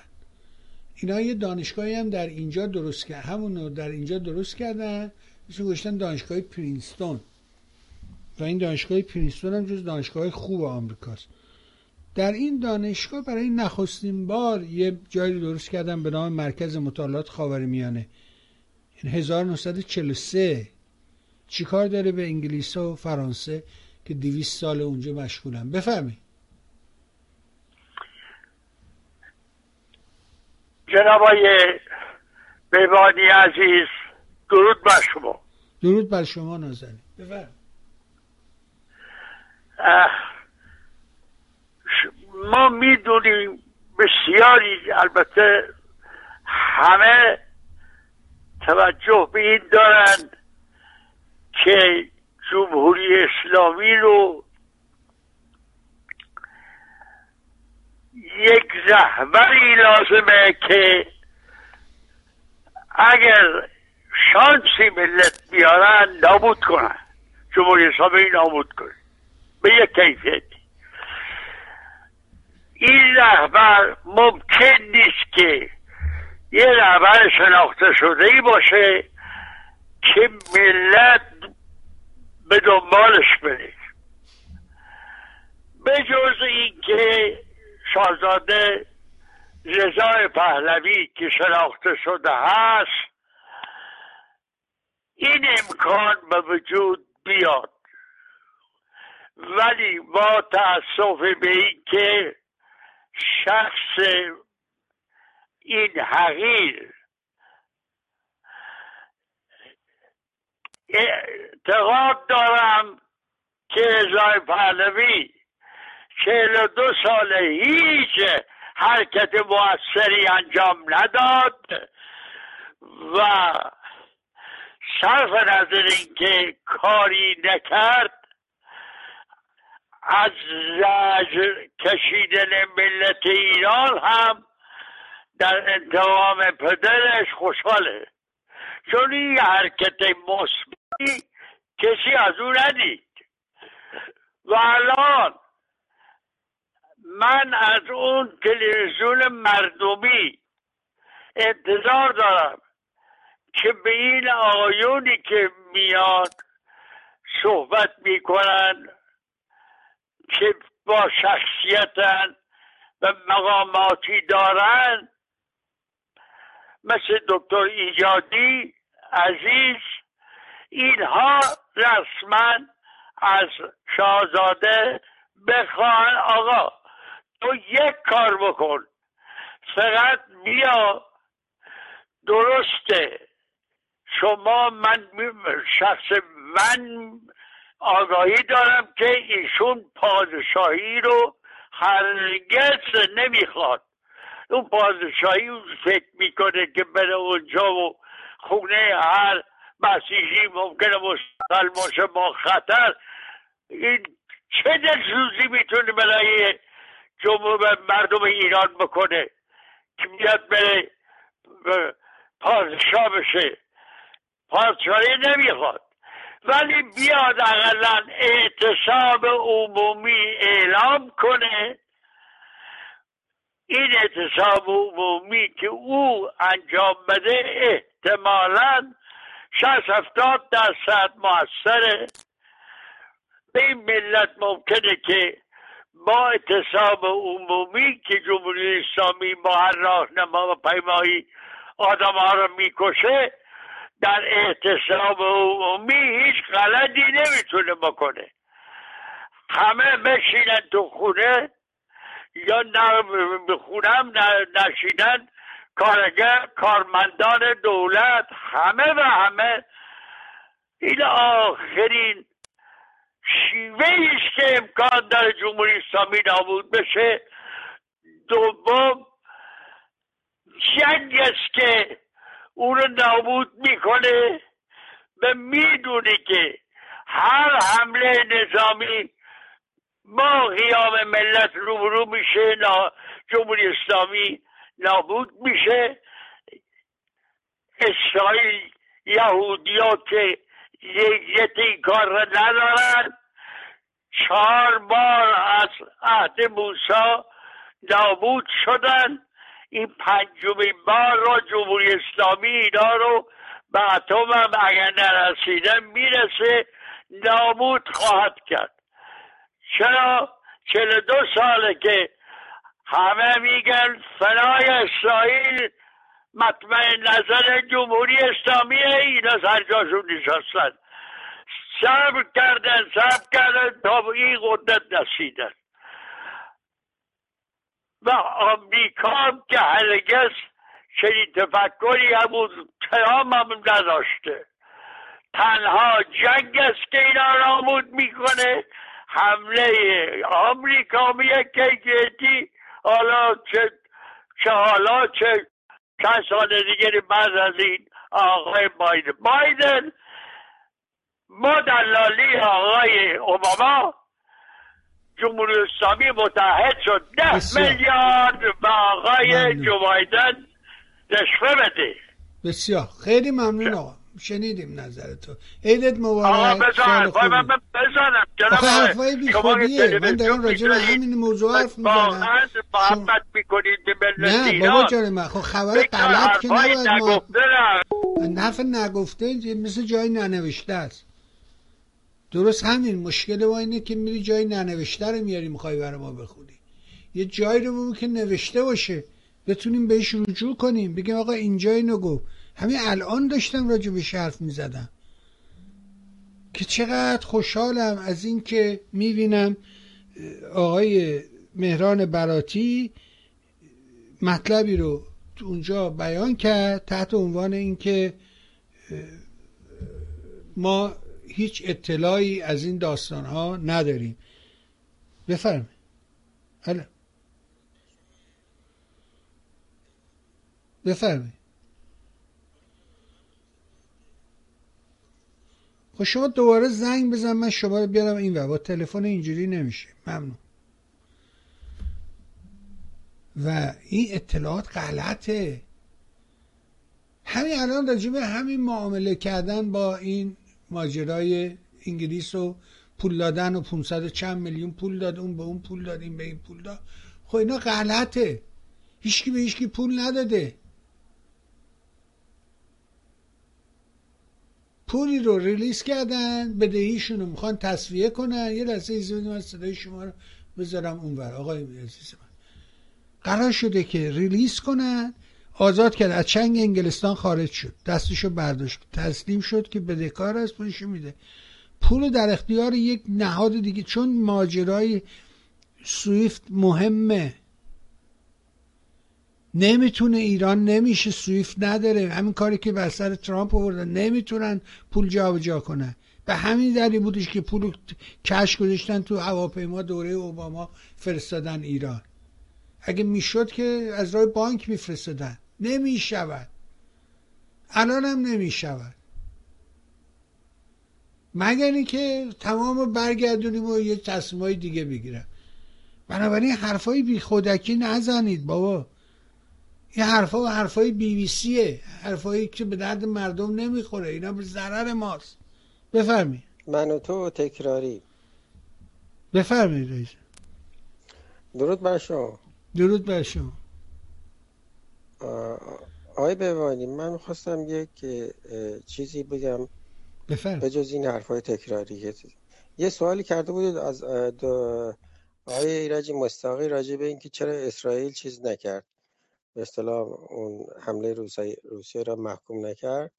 این دلیلش اینه که چون در جنگ جهانی دوم اینا صدمه زیادی از این ناسیونالیست‌های اوکراینی دیدن. حدود فقط 200-300 هزار نفر تو یه دونه شهر، اون لیویف که هست که غرب شهره، اونجا اینا رو از بین بردن به طرز وحشتناکی. بعد الان هم همین الانی که من با شما حرف میزنم حدود بیشتر از یه هفته از یه گروه بزرگ از این ناسیونالیستا تو یه دونه محاصره نیروهای چیز افتادن، روسیه اینا افتادن و دارن چیز میکنن. حالا من کار من نمیخوام از کسی طرفداری بکنم، ولی من میگم که چون به خاطر اون مسئله یهودی کشی و یه عده از این نونازیست هایی هستن که همین شعارهای ضد یهودی میدن، ضد خارجی میدن، نمیدونم از این چیزا، به خاطر این هست، به خاطر این موضوع هست که اسرائیل چیز نمیکنه. وگرنه هیچ مسئله دیگه هم نیست. آقای مستاقی گفتن که این به خاطر این که روسا، خیلی از روسا زندگی میکنن اونجا. روس نیست اونجا که توی اسرائیل زندگی میکنه، روس زبان هست. اتفاقا اوکراینی هستن بیشتر. اتفاقا هم اوکراینی هستن، هم یهودیای اوکراینی هستن، هم روسیه هستن، هم بلاروس هستن. از تمام اتحاد جماهیر سابق شوروی اینا رو راجبش حرف زدم. گفتم شما بهترین سندش فیلم فیدل راندروفه. شما به فیلم فیدل مراجعه کنید، همه قصه اونجا معلوم میکنه کی از کجا چرا چگونه اینا رو از اونجا حل دادن بیرون. بعد در جنگ اگر استدلال شما درست باشه که به نظر من نیست، خب اینا باید با آلمان قطع رابطه کنن. نه آلمان مسلمان گوش بدی. آیا بهبهانی آلمان توی خیابان‌های آلمان اون چیز توی قدرت درس ندارن. من الان که با شما حرف میزنم یعنی چی تو قدرت؟ من میتونم برای شما نوار اونا رو بفرستن، نوار همین ناسیونالیستا که حدود خودشون میگن، ما به زبان انگلیسی هم هستا زیر نویسش میگن ما 3000 نفر هستیم که توی کارخونه اینجا محاصره شدیم، بعد تسلیم هم نمیخوایم بشیم، بعد دولت مرکزی اوکراین هم حاضر نیست که، یعنی نمیتونه چیز نیرو بفرسته اینا رو آزاد بکنه و تو این شرایط موندن و از چیز خودشون، از اون عقیده خودشون چیز نمیکنن، یا باید تسلیم بشن یا باید چیز بکنن. نه اینکه اینا نیستن چیز بکنن، یعنی اینا... یعنی اینکه اون چیزی که در دوران هیتلر بود چیه؟ آخه این چیز چیه؟ اون چیز چیه؟ ببین گروه هایی هست، اسم دارن این گروه ها، گروه آزوف. شما شنیدید تا حالا یه همچین اسمی رو؟ نه به من ربطی نداشت. حالا شما اگه بزنید همین اینترنت میتونید ببینید که گروه آزوف چی هست. خب به چه درد من مرام گروه آزوف چیه؟ من نه اوکراینیم نه روسم، نه به درد من نمیخورم. نه اینا چیزا، اینایی که من میگم همون چیزهایی هستن که در زمان هیتلر بودن، یعنی از عقاید اونها دفاع میکنن و اینا رو علنا میگن، با اون تمامی بدنهای خودشون هم خالگوبی میکنن. اس اس و شعارهای اینا که تو همه جای دنیا هستن، نیونازی نمیدونم. خب ولی آخه مسلح نیستن. سوئد، آمریکا، چه تو آمریکا که مسلح، تو آمریکا مسلح نیستن. تو سوئد هم هستن، گروهایی که سوئد هم هست. حالا یکی خودت الان از من جلو میزنی. من میدونم تو سوئد هستن، تو آلمان هستن، ولی اینا گردان مسلح هستن. 3000 نفرشون گردان مسلحن عزیز من. اینجا که اصلا آزادی اسلحه داره، دران مبارزه میکنن و این به خاطر این چیزاست. من نمیتونم همه اینا رو برای شما بگم، به خاطر اگر شما کسی علاقه داره میتونه بره این چیزا رو تو اینترنت دنبال کنه، دنبال بکنه. و من فکر کنم واقعا چون این یهودی‌ها واقعا آزار اذیت دیدن از این نازیستا و نمیدونم کسانی که مثلا الان هم شعار میدن به طرفداری اونا، از به خاطر همینه، هیچ چیز دیگه ای نیست. بسیار این نظر شما، ممنونم آقا، شنیدم. بعد یه چیز دیگه من میخواستم، البته الان نمیخوام بگم این اصلا این چرا این جریانه، چرا جریان اوکراین به وجود اومد. این قضیه بسیار پیچیده است، برمیگرده به دوران جنگ جهانی اول و اگر به من اجازه بدید هفته دیگه من برای شما میگم. هم مسئله آذربایجان، هم مسئله آذربایجان ارمنی، هم مسئله روسیه و اوکراین. من با دلیل و با سند به شما میگم که این مسئله یه مسئله درست مثل ایران میمونه دیگه. ما الان توی ایران کرد داریم، آذربایجان داریم، نمیدونم فارس داریم، بلوچ داریم، فلان، ولی همه ما توی یک کشور زندگی میکردیم. بعد از اون که مثلا لنین اومد و نمیدونم اینا را تیکه تیکه کرد و فلان، اینا اون چیزش خیلی مفصله. بالاخره من نمیخوام یعنی که وقتتون بگیرم. امیدوارم ببین آقای ارجمند، ما در زمان تزار کشوری به اسم آذربایجان یا کشوری به اسم نه، خب کشوری به نام عراق، به نام عربستان، به نام سوریه، به نام لبنان اینا هم نداشتیم، به نام اسرائیل نداشتیم. ولی این کشور، من راجع به کشورهایی صحبت میکنم که الان اسمشون هست، یه زمان عضو این امپراتوری چیز بودن، تزاری بودن. خب. در زمان جنگ وقتی که به اصطلاح لنینی‌ها اومدن روی کار، اینا رو یه جور همون جوری که امپراتوری عثمانی این چند تا کشور عراق و سوریه اینا رو به وجود آورد، اینا هم داخل سرزمین خودشون یه چیزایی به وجود آوردن. نیاوردن، مثلا هستن، اینا وجود دارن، اینا الان وجود دارن. ولی نه بابا، همیشه وجود. ممنونم آقا، خیلی متشکرم. ما به نتیجه نمیرسیم، یعنی که جدله اینا وجود دارن. یعنی چی به وجود اومدن؟ خب منم میگم وجود دارن. آقای بهبهانی، شما میگی به وجود آوردن، نبودن. مگه میشه؟ ولی در زمان میگم در زمان تزار وجود نداشتن. میگم خب کشورهای مثل سوریه و لبنان اینا هم وجود نداشتن. خب دلیل نمیشه که خب چه نتیجه‌ای می‌خواید؟ دقیقاً صحبت ما همینجاست.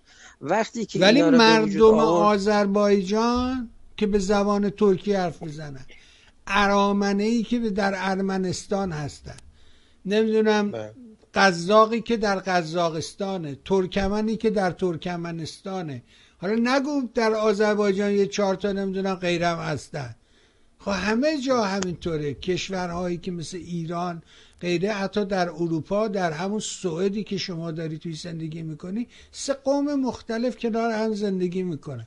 هیچ‌کس نمیگه ما برتریم بر اون دیگری. نه آیا نه چیه؟ آره من منظورم اینی که در زمان تزار دولت آذربایجان یا دولت ارمنستان وجود نداشته، ولی مردمانش وجود داشته. یعنی بعد جالب اینجاست که وقتی هم که اینا برای لنین، برای اینا جمهوری درست کرد، جمهوری آذربایجان، جمهوری چیز، مثلا اونجا یه قسمت ارمنی نشین رو گذاشت توی توی قسمت این آذربایجان و این یک بمبی بود که بعدها ترکید. یا مثلا توی این اوکراین، این قسمت شرق، اینا رو با نقشه هم اینجوری رفته باشن این کارا، این اتفاقات میفته. اینقدر دقیق نیست داستان. این اتفاقات به طور اون زمان، به طور مصنوعی. مثلا از لنین پرسیدن که شما چرا این کاری کردید؟ گفت که این اوکراین یک منطقه کشاورزی بود، به خاطر همین ما یه قسمت‌های روس‌نشینی که دادیم به اینها، چون اینها برادرای ما بودن که اینا مثلا صنعتشون بره جلو. یا بعد از اونم که اون یارو کی اومد، خروشچف اومد که این کریمر به اونا داد. اینا یه چیزای تاریخی هست. منظور من اینه که من نمیخوام مخالف کسی باشم. من میدونم باید اون موقعی که دولت شوروی فروپاشی کرد، اون موقع باید می نشستن این مرزا رو به طور صحیح تعیین می کردن.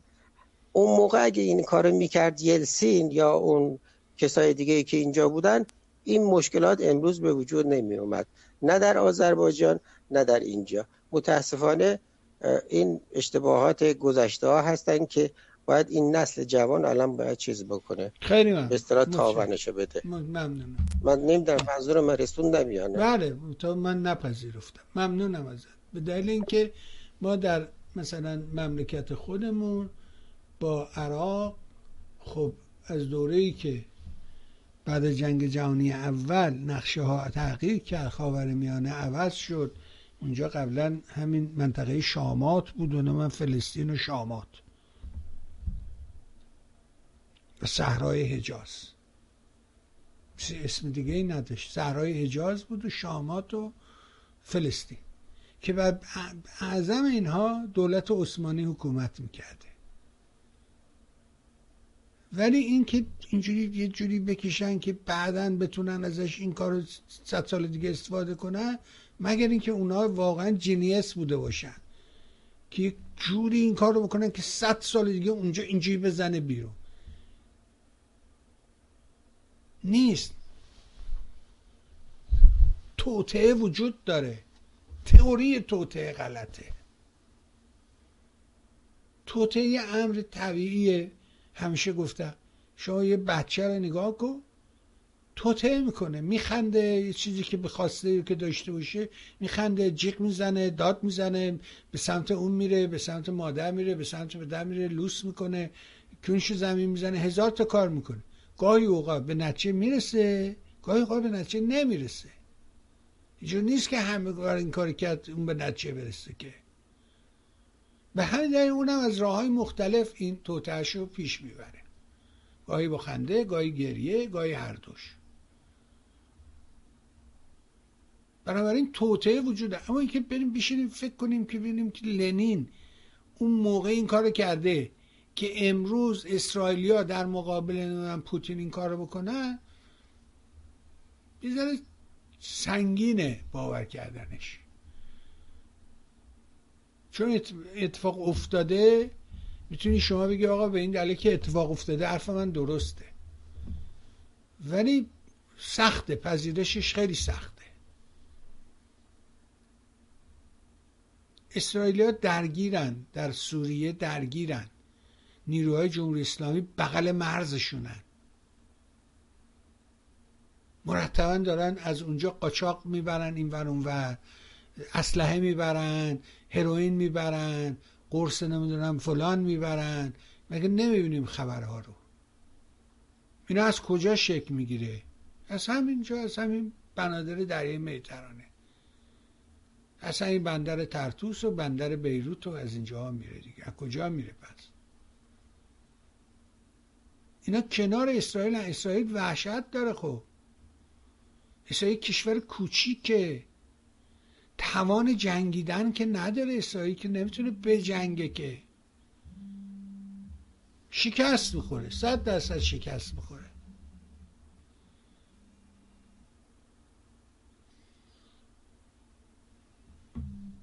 بنابراین نه، داستان متفاوته، داستان فرق میکنه. به نظر من شکل قضیه شکل دیگریه.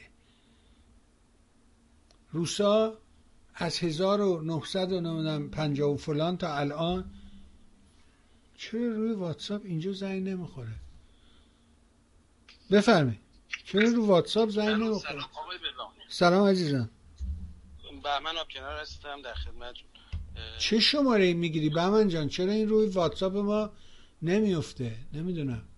تو واتساپ گرفتم اتفاقا. میدونم چه شماره ای رو گرفتی؟ یادت هست؟ همونی که روش صفحه هستش، 949 317 82 39. پس چرا اینجا زنگ میخوره؟ بخوام عوض کنم؟ نه خب همون یکی بزنی که راحت تره. که اگه میتونی اون یکی 49 رو بزن، همون که 6604. آره غیر واتساپیه رو بزن، شاید ببینیم چرا این واتساپ اون جواب نمیده.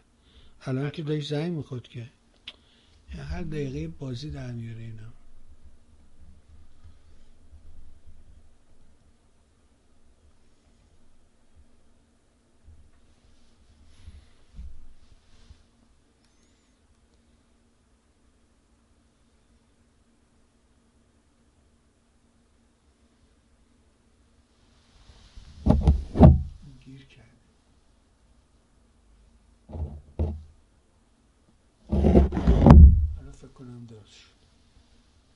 حالا وقت شد بهمن، حالا میتونی زنگ بزنی واتساپ.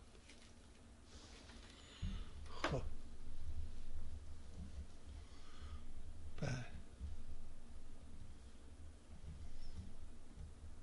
بفهمید آقای بهمن. من میخواستم پیش سال نو رو بهتون تبریک بگم. امیدوارم که این سال به هر صورت آخری باشه که ما در تبعید هستیم. بعد در ضمن یه چیزی می‌خواستم بگم. صدای من میاد؟ بله بله میشنوم. در مورد این آقای که اومدن گفتن که چیز اوکراین اینجوری بوده اونجوری بوده، اصلا این مسائل چی میگن بهش، مسخره است که ما بیایم راجع به این صحبت کنیم. راجع یک کشور بزرگی تجاوز کرده به یک کشور دیگه، ما باید از این کشور کوچیک دفاع کنیم. حالا یک گردان فاشیست هم تو بین اینا هست، اصلا مسئله ای نیست. مگه جنگ ایران عراق بودش چند تا از این فاشیستای خود ما همین حزب‌الله مگه داخل نبودن؟ بعد ما دفاع از کشورمون رو عقب می‌انداختیم، نمی‌رفتیم از کشورمون دفاع کنیم. به نظر من این حرفای مسخره‌ایه که دوستان ما میزنن. یکی همین که من می‌خواستم بگم، این هفته پیش بود یا 2 هفته پیش بود آقای اومدن گفتن که این ایرانی‌ها غیرت ندارن و نمی‌دونن زناشون رو می‌ذارن می‌فروشن. نه حرفای بیخودی زد، ما بهش گفتیم این حرفا رو نزن. دقیقاً من فقط می‌خواستم یه اشاره کنم که ما تو اولا که تو این 100 سال اخیر 2 بار ما انقلاب کردیم، تو این 43 ساله هم ما هر ساله تقریباً میشه گفت ما خیزش داشتیم. از 60 بگیری، 62 بگیری، 67 بگیری، 77 بگیری، 78 بگیری، 88 بگیری، 96، 98، ما همینجوری خیزش داشتیم. چند کشور تو دنیا میشناسی که این همه خیزش داشته باشه؟ به نظر من مردم ما به خصوص زنان ما یک کار عظیمی دارن اونور میکنن. اگر ما این اتحاد رو در خارج از کشور داشتیم مطمئن باشید که ما تا حالا پیروز میشد.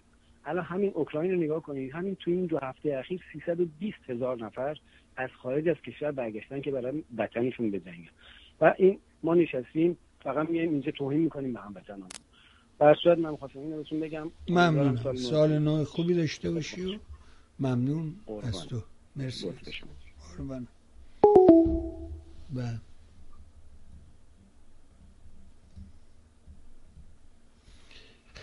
خیلی خوب، اینم از این. ما متاسفانه دوستانی که زنگ میزنید اگه یکی رو خطه من دیگه اون دومی رو نمیتونم نگه دارم، برای اینکه من چند تا کامپیوتر که نیستش که یه دونه از گوشتیم برای این کار، اونم با چه مکافاتی وصل میشه قطع میشه و اینا. بنابراین وقتی زنگ میزنید بذارید حرفی که تموم شد بعد زنگ بزنید، شون به شما نوبت میرسه. برای شما شماره واتساپ چی شده؟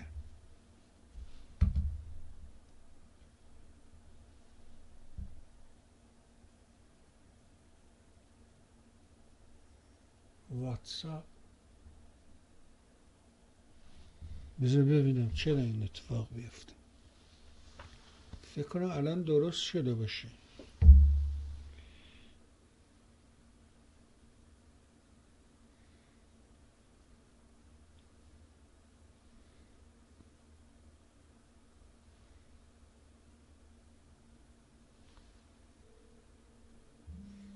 نه درست شد، اون موقع قطع شده بود عزیزم، واتساپ قطع شده و الان وصله، الان میتونید زنگ بزنید، هیچ اشکالی پیدا نمیکنه.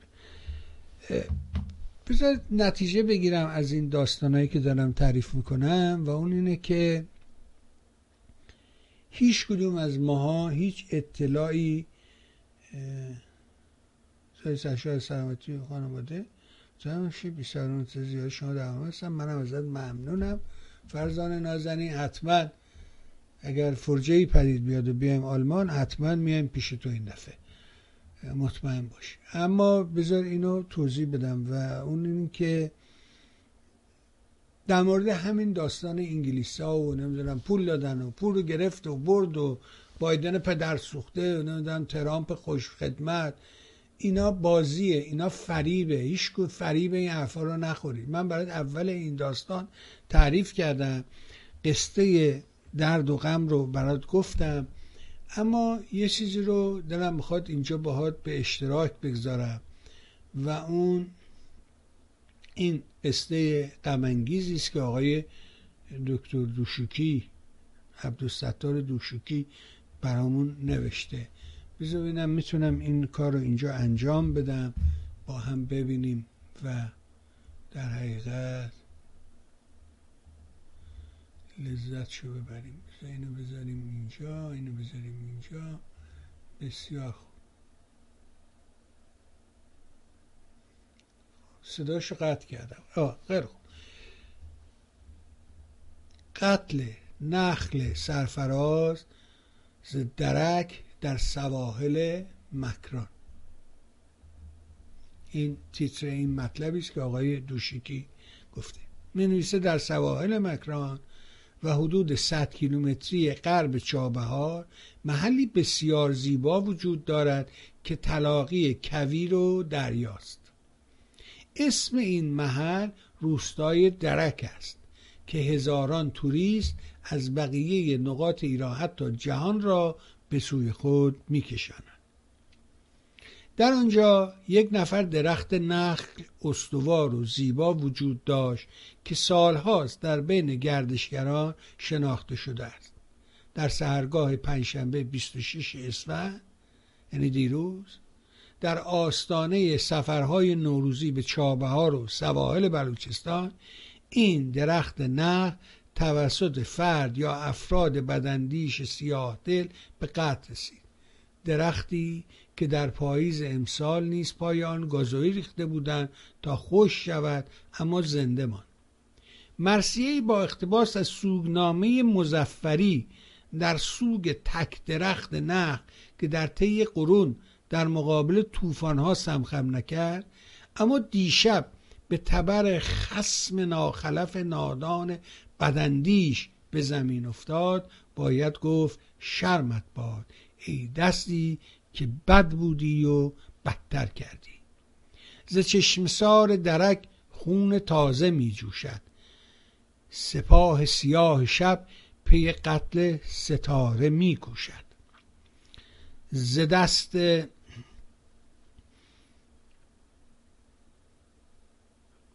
دشت واقعه بنگر، ابلیس با تبر می آید. به شام تیره دریا و کویر شب فروز می آید. مگر سپاه پلیدی دوباره خون کرده، ز پشتباره عزیزی دگرنگون کرده است. هنوز پیکر مجروح عشق بر صحراست، هنوز کشتی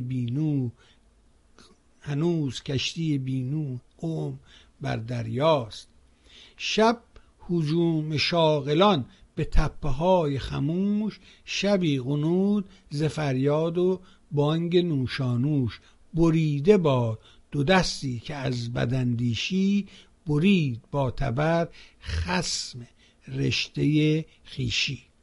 تک درخت نخل خطه را به کشتن داد، به رسم ناخلفی خانه را به دشمن داد. شعر با اقتباس از سوگنامه مظفری، ویدیو از مرکز مطالعات بلوچستان لندن، عبدالستار دوشوکی. و کار زیبایی کرد آقای دوشوکی. برای نخستین بار بالاخره یه بار یه کاری کرد که برش بگیم زنده باد، هورا، آفرین. این کار مرکز مطالعاته. یه جایی که اسمش هست مرکز مطالعات بلوچستان. باید راجب این نخله قبلا برای ما میگفت.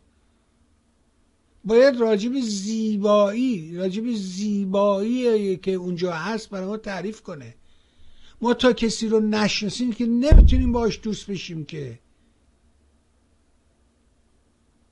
دوستی دارم من که به میدان خراسان ته شهر گچ فروشی دارد، مرد خوش برخوردی است.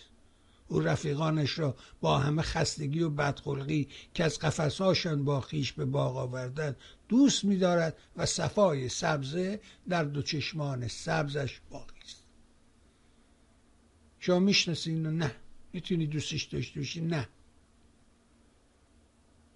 تا نشناسیم یکی رو نمیتونیم دوستش داشته باشیم. علت این که اون میهن چسبش نمیچسبه معنی که نمیشناسیمش. بشناسیمش عاشقش میشیم. چرا نشیم؟ چرا؟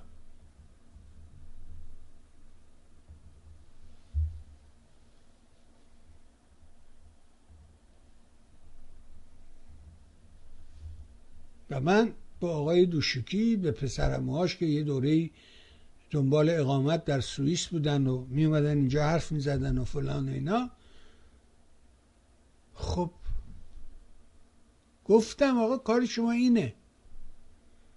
حالا یه کسی اون روز تو برنامه صحبت با آقای مستاقی شده که بعد من پرسیده بود که آقای نه از آقای مستاقی بپرس این پسره کیه، مهدی قادریه، من فلان و اینا. این همون یارو مجاهد نستوه که از همین تلویزیون میهن اومد اینجا حرف زد، اینا معرفیش کردیم. بعد دیدیم نه ماجرا داره، خب قطعش کردیم. بودیم آقا برو پی کاره. خیلی آدم اومده تو این تلویزیون، قطع شده، نمیمونه اینجا. اینجا جاش نیست. اینجا جای کسیست که عاشق میهنش باشه، میهنش رو دوست داشته باشه. چجوری میشه میهن رو دوست داشت؟ بشناسیمش. ما باید سیستان و بلوچستان رو بشناسیم. ما باید اصفهان و یزد و کرمان و بندرعباس رو بشناسیم تا مردمش رو بشناسیم تا دوستشون داشته باشیم. تو که اون آدمه که تونم فلانجا تو سیبری زندگی میکنه میشناسی؟ جوزفو؟ نه. چه رابطه میتونی باش برقرار کنی؟ هیچ. این کارا رو باید بکنه، نه اینکه حرفای الکی بشینیم بزنیم بگیم بله این بایدن پدر سوخته چقدر پول گذاشت تو طیاره فرستاد برای ایران، با این لابی کرد، اون اینجوری کرد. خب اینا دروغکیه، اینا حرفای بیخودکیه، اینا حرفایی که هیچ سندی پشتش نهفته نیست، همش غلطه. سندی نداری برای این حرفایی که میزنی. یه لحظه اجازه بدید من صدای شما رو بشنوم. فقط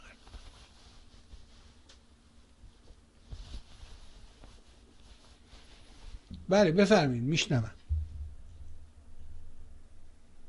یه بار دیگه مزاحم شدم که مثلا امشب بعد از شما رفتم اکتوئلت هست، میدونین که در سوئد هست اکتوئلت، اخبار شب، راجع به همین موضوعی که من گفتم برای شما گفتم که این گروه آزوف هست چه فکری دارند و اینا، اتفاقا حتی همین برنامه امشب صحبت کردن. من اینو الان برای شما از طریق واتساپ نگاه کردم، اگر زحمت نباشه اینو یه چیز نگاه بکنید به اخبار سوئد که من الان براتون فرستادم.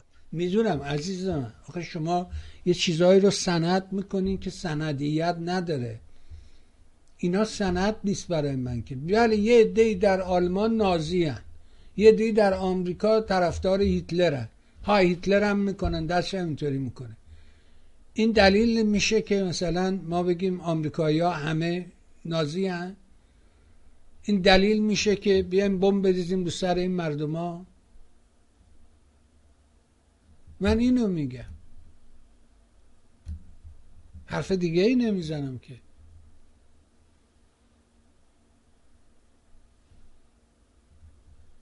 بها ممنون از شما.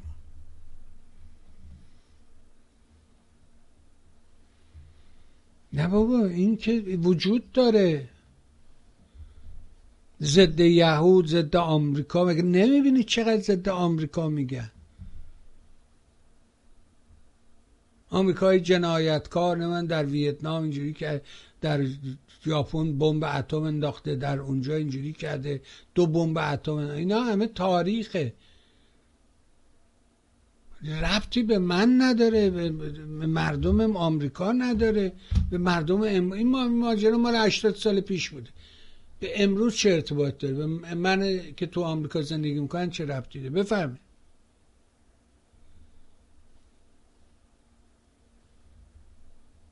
یه لحظه ایسته بدیم ببینم که آها مشکل اینجاست. یه لحظه بذار من اینو درست کنم.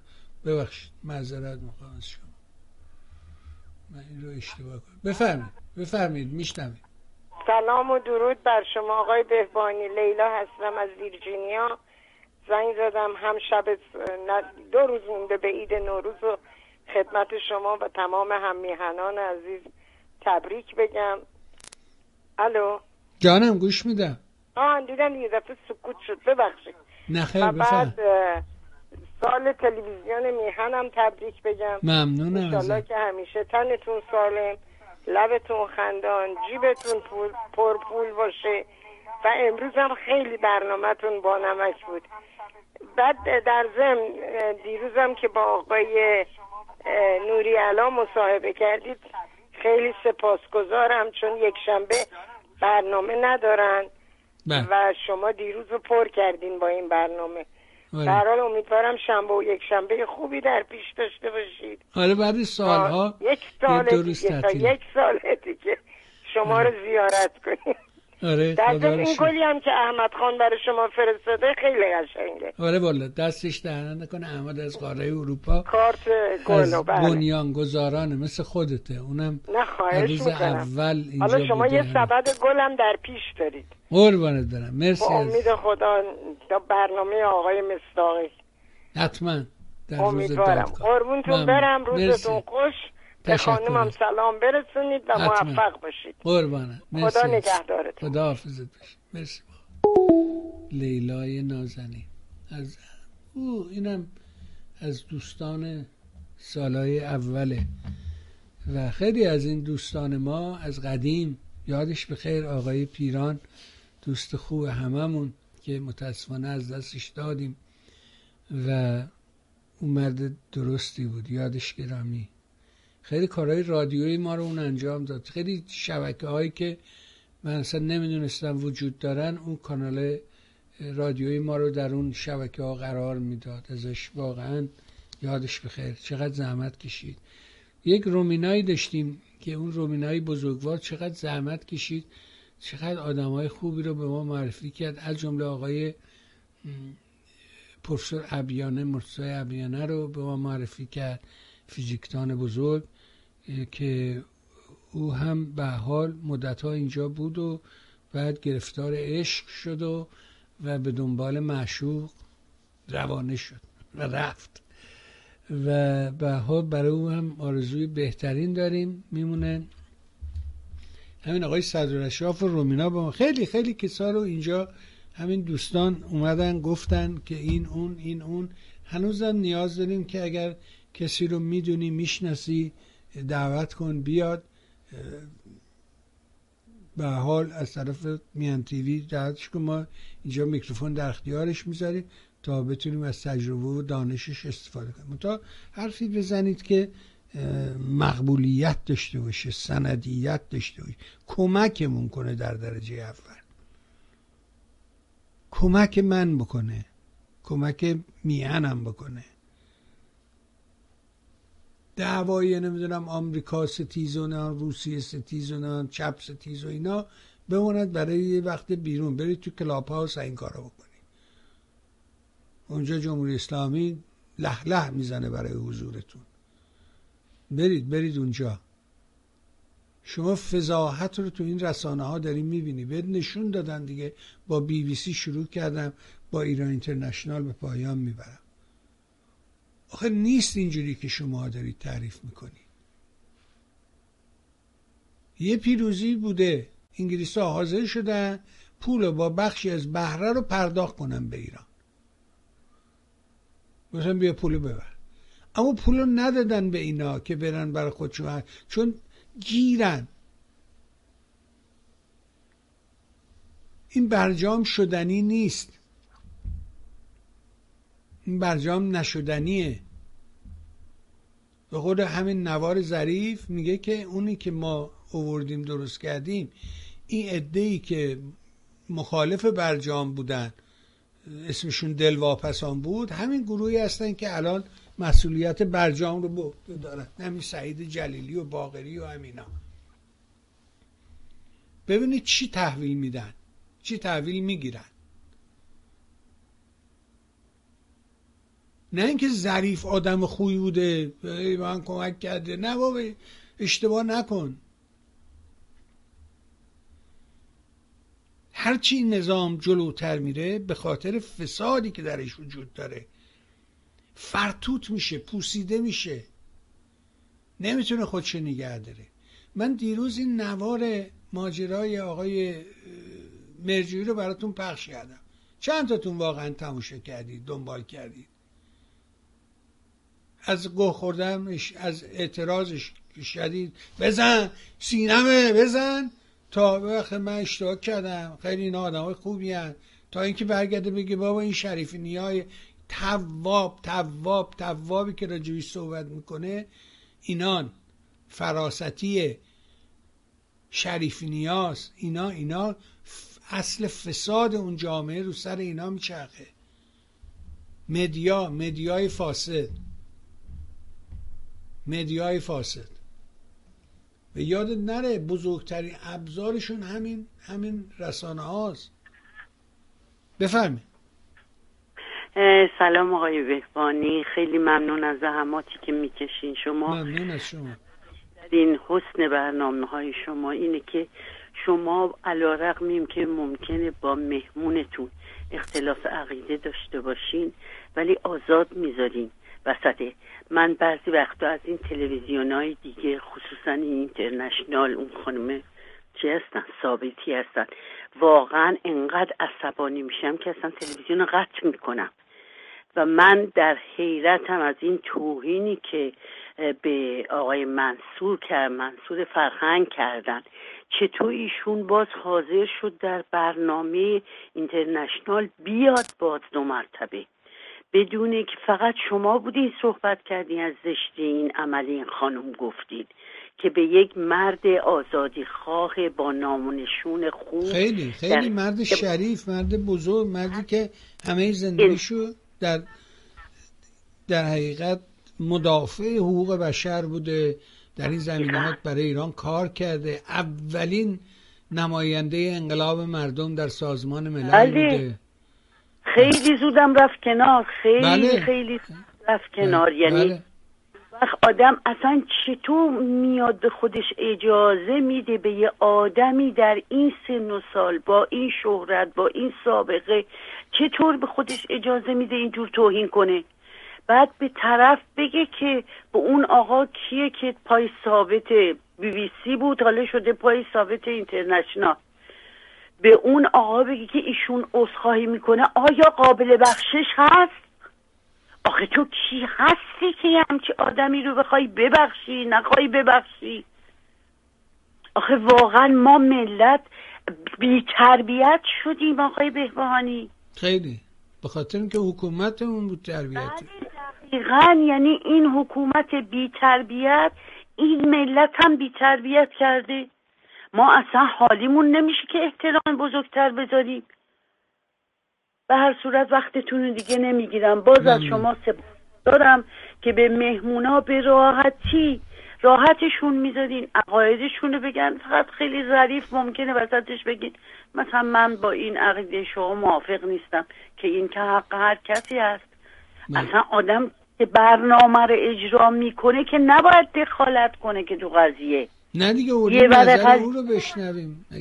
بعد دو نفر با هم دبع میکنن، یه نفر مردم هم قضاوت میکنن میون دیگه.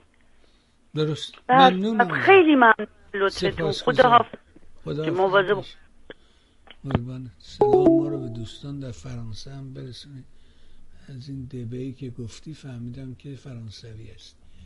عرضم به حضورت که آره یکی از نکات دیگه‌ای که اصلا هدفم بود که این تلویزیون رو درست کردم و این نحوه کار، خیلی به من اعتراض میکردن اولا، چون من یه شخصیت دیگه بودم، یه جوری دیگه عمل میکردم.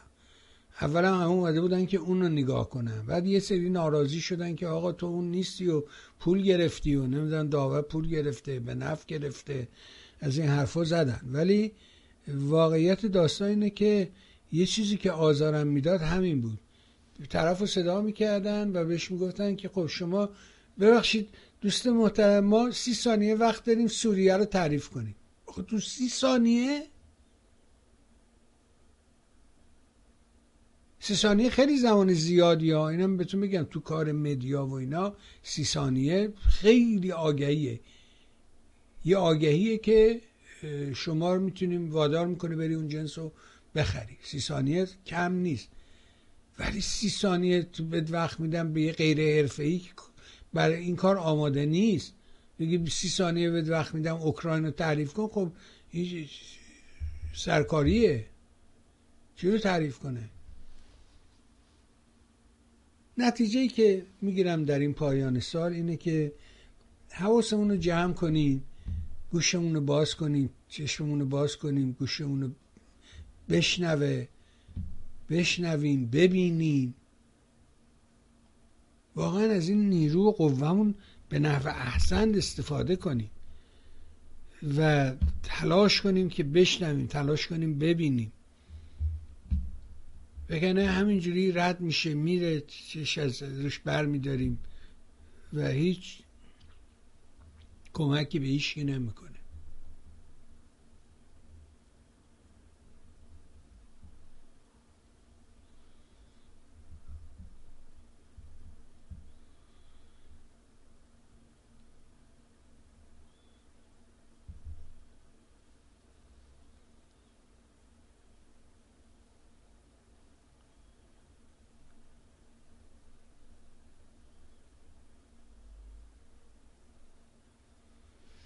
خب الان یه موضوع دیگه ای که دوباره دلم میخواد راجبش حرف بزنم، وقتم کمه، نمیخوایم برنامه 4 ساعته بشه آخه بارم. بفرم. الو. بفرم. الو. بفرمه. سلام آقا سعید. سلام هستم. سلام میاد. بله آقای آرش بفرمه. آقا منم این آخر سال این آخرین پیام هم بدم به شما، سالها گفتم بازم میگم، دقیقا به خاطر همین اختلافات و همین بی احترامی ها و همین همدیگر رو درک نکردن ها و همین عدم تفاهم در دموکراسی ایرانیا، جامعه ایرانی احتیاج به یه رهبر کاریزما داره. شما اگه نگاه بکنید، اگه یه جشنی باشه، همین جشن سال نو بخوام بگیرن یا چهارشنبه سوری 20 ایرانی جمع بشه دعواشون میشه. باید جامعه ایرانی رهبر داشته باشه. برای آخرین بار دارم میگم، من الان 10 سال دارم میگم، بدون رهبر کاریزما قدم از قدم نمیتونیم برداریم. هر کی دوست داره با من مخالفت بکنه بشینه تا ببینه. ممنون از وقتی بهم دادید. سال نو بر تو عزیزم مبارک و فرخنده باد. نمیدونم این از کجا حالا باید من پیدا کنم بیارم. تو ما رو سنگلاب کردی و بیام. حالا یه فکری کردم مثلا در سال جدید و قرن جدید یه برنامه دیگه اضافه میکنیم به این برنامه ها، و اون اینه که این جمعه ها رو اساسا به همین حال خودش رها میکنیم و شما بیاین حرف بزنید. من دوشنبه ها یه ساعتی رو برای خودم برمیدارم که بتونم حرفای خودم رو بزنم و مثل دیگران که میان حرف میزنن منم یه ساعتی وقت داشته باشم حرف بزنم. به همین دلیل این برنامه رو اینجا به میمنت و مبارکی و حضور شما خوبان و نازنینان به پایان میبرم. سال خوشی برات آرزو میکنم، اما مطمئن باش که پیروزی نزدیکه، تغییرات بزرگ داره نزدیک میشیم. این ماجرایی که الان اتفاق افتاده، الان شما نیا کنین همین داستان ماجرای پول و انگلیسی‌ها به ایران چند تا هواپیمای دست دوم مستعمل دادن، این در حالی که قطری‌ها هواپیمای نو خریدن، من 15 تا دوباره بوئینگ خریدن، ولی به اینا 12 تا دست دوم دادن از محل همین پول. ماجرای اون شرکتی که قرار در پارس جنوبی فعال بشه و کار کنه، خودشون میگن بدون سرمایه خارجی امکان نداره. اون کمپانی کدوم کمپانیه که حاضر شده بیاد تو پارس جنوبی سرمایه گذاری کنه؟ از کدام محل، از کدام اعتبار؟ همین پولیس که انگلیس ها رها. به نظر من اندکی از این پول رو البته در اختیار این بابا قرار خواهند داد، ولی نه همه پول رو. بفرمایید، شما زیاد زنگ زدیم، بشنویم فرمایش شما رو. جناب بهبهانی درود بر شما، امیرحسین هستم. فقط زنگ زدم سال نو رو به شما و بقیه هموطنانمون تهنیت و تبریک بگم. امیدوارم سالی باشه پر از سلامتی و موفقیت و تغییرات مثبت در مملکت. همینطوره. امیدوارم که موفق و مؤید باشی، خودت و خانوادت در پناه خدای بزرگ صحیح و سالم باشی. ممنون از حضورت، سپاسگزارم ازت. قربان شما، عیدتون مبارک. عیدتون مبارک. آره، هر چی که میگذره به ساعت میره، تعداد بیننده‌ها زیادتر میشه که اونا تعطیل میشن میان اینجا. علی حال تغییرات در پیشه، اما نه با این قانون اساسی که جای جایش مرگ بر آمریکاست. شما به این قانون اساسی جمهوری اسلامی که نگاه میکنی، هر جمله‌ای که رفته اولا خودش رو پیشدار و رهبر جبهه مقاومت معرفی میکنه در سراسر جهان. یعنی هر جا دعوا هست من اول صفم. جبهه مقاومت معنیش اینه دیگه، هر جا دعواست ما هست. آخون کارش اینه، نونش و این را در آورده، شغلش سنتش همین یه کار بوده، کار دیگه بلد نیست که. ببین چند ساله از داستان امام حسین و شمر و اینا برای تو قصه درست میکنه و دروغ بهت میگه. حالا که دیگه اصلا رفته به اونجا رسیده که میگه یارو اومد پیش امام گفت پول نم، گفت جون من پول نری، دستش اینجوری کرد درخته همینجوری مروارید و نقره و طلا همینجوری پیش مروارید از درخت می. مروارید مال زیر آبه، سر درخت مروارید نیست که. بگو بره دیگه، برای اینکه این یارو حتی مروارید رو نمیشناسه. اونم مثل منه، مثل مجری برنامه تلویزیون رنگیه، اونم دانشش در همین حده، نمیدونه مروارید از زیر آب در میاد نه از بالا درخت.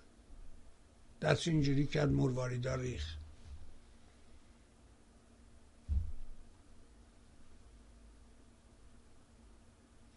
قانون اساسی که مرگ بر آمریکا سلوحشه که نمیتونه با غرب کنار بیاد که، بنابراین باید این قانون تغییر کنه. تغییر قانون یعنی حکومت مالدون، خداحافظ، گود بای گود لاک. یه شرکت نو میزنیم، یه مؤسسه نو درست میکنیم.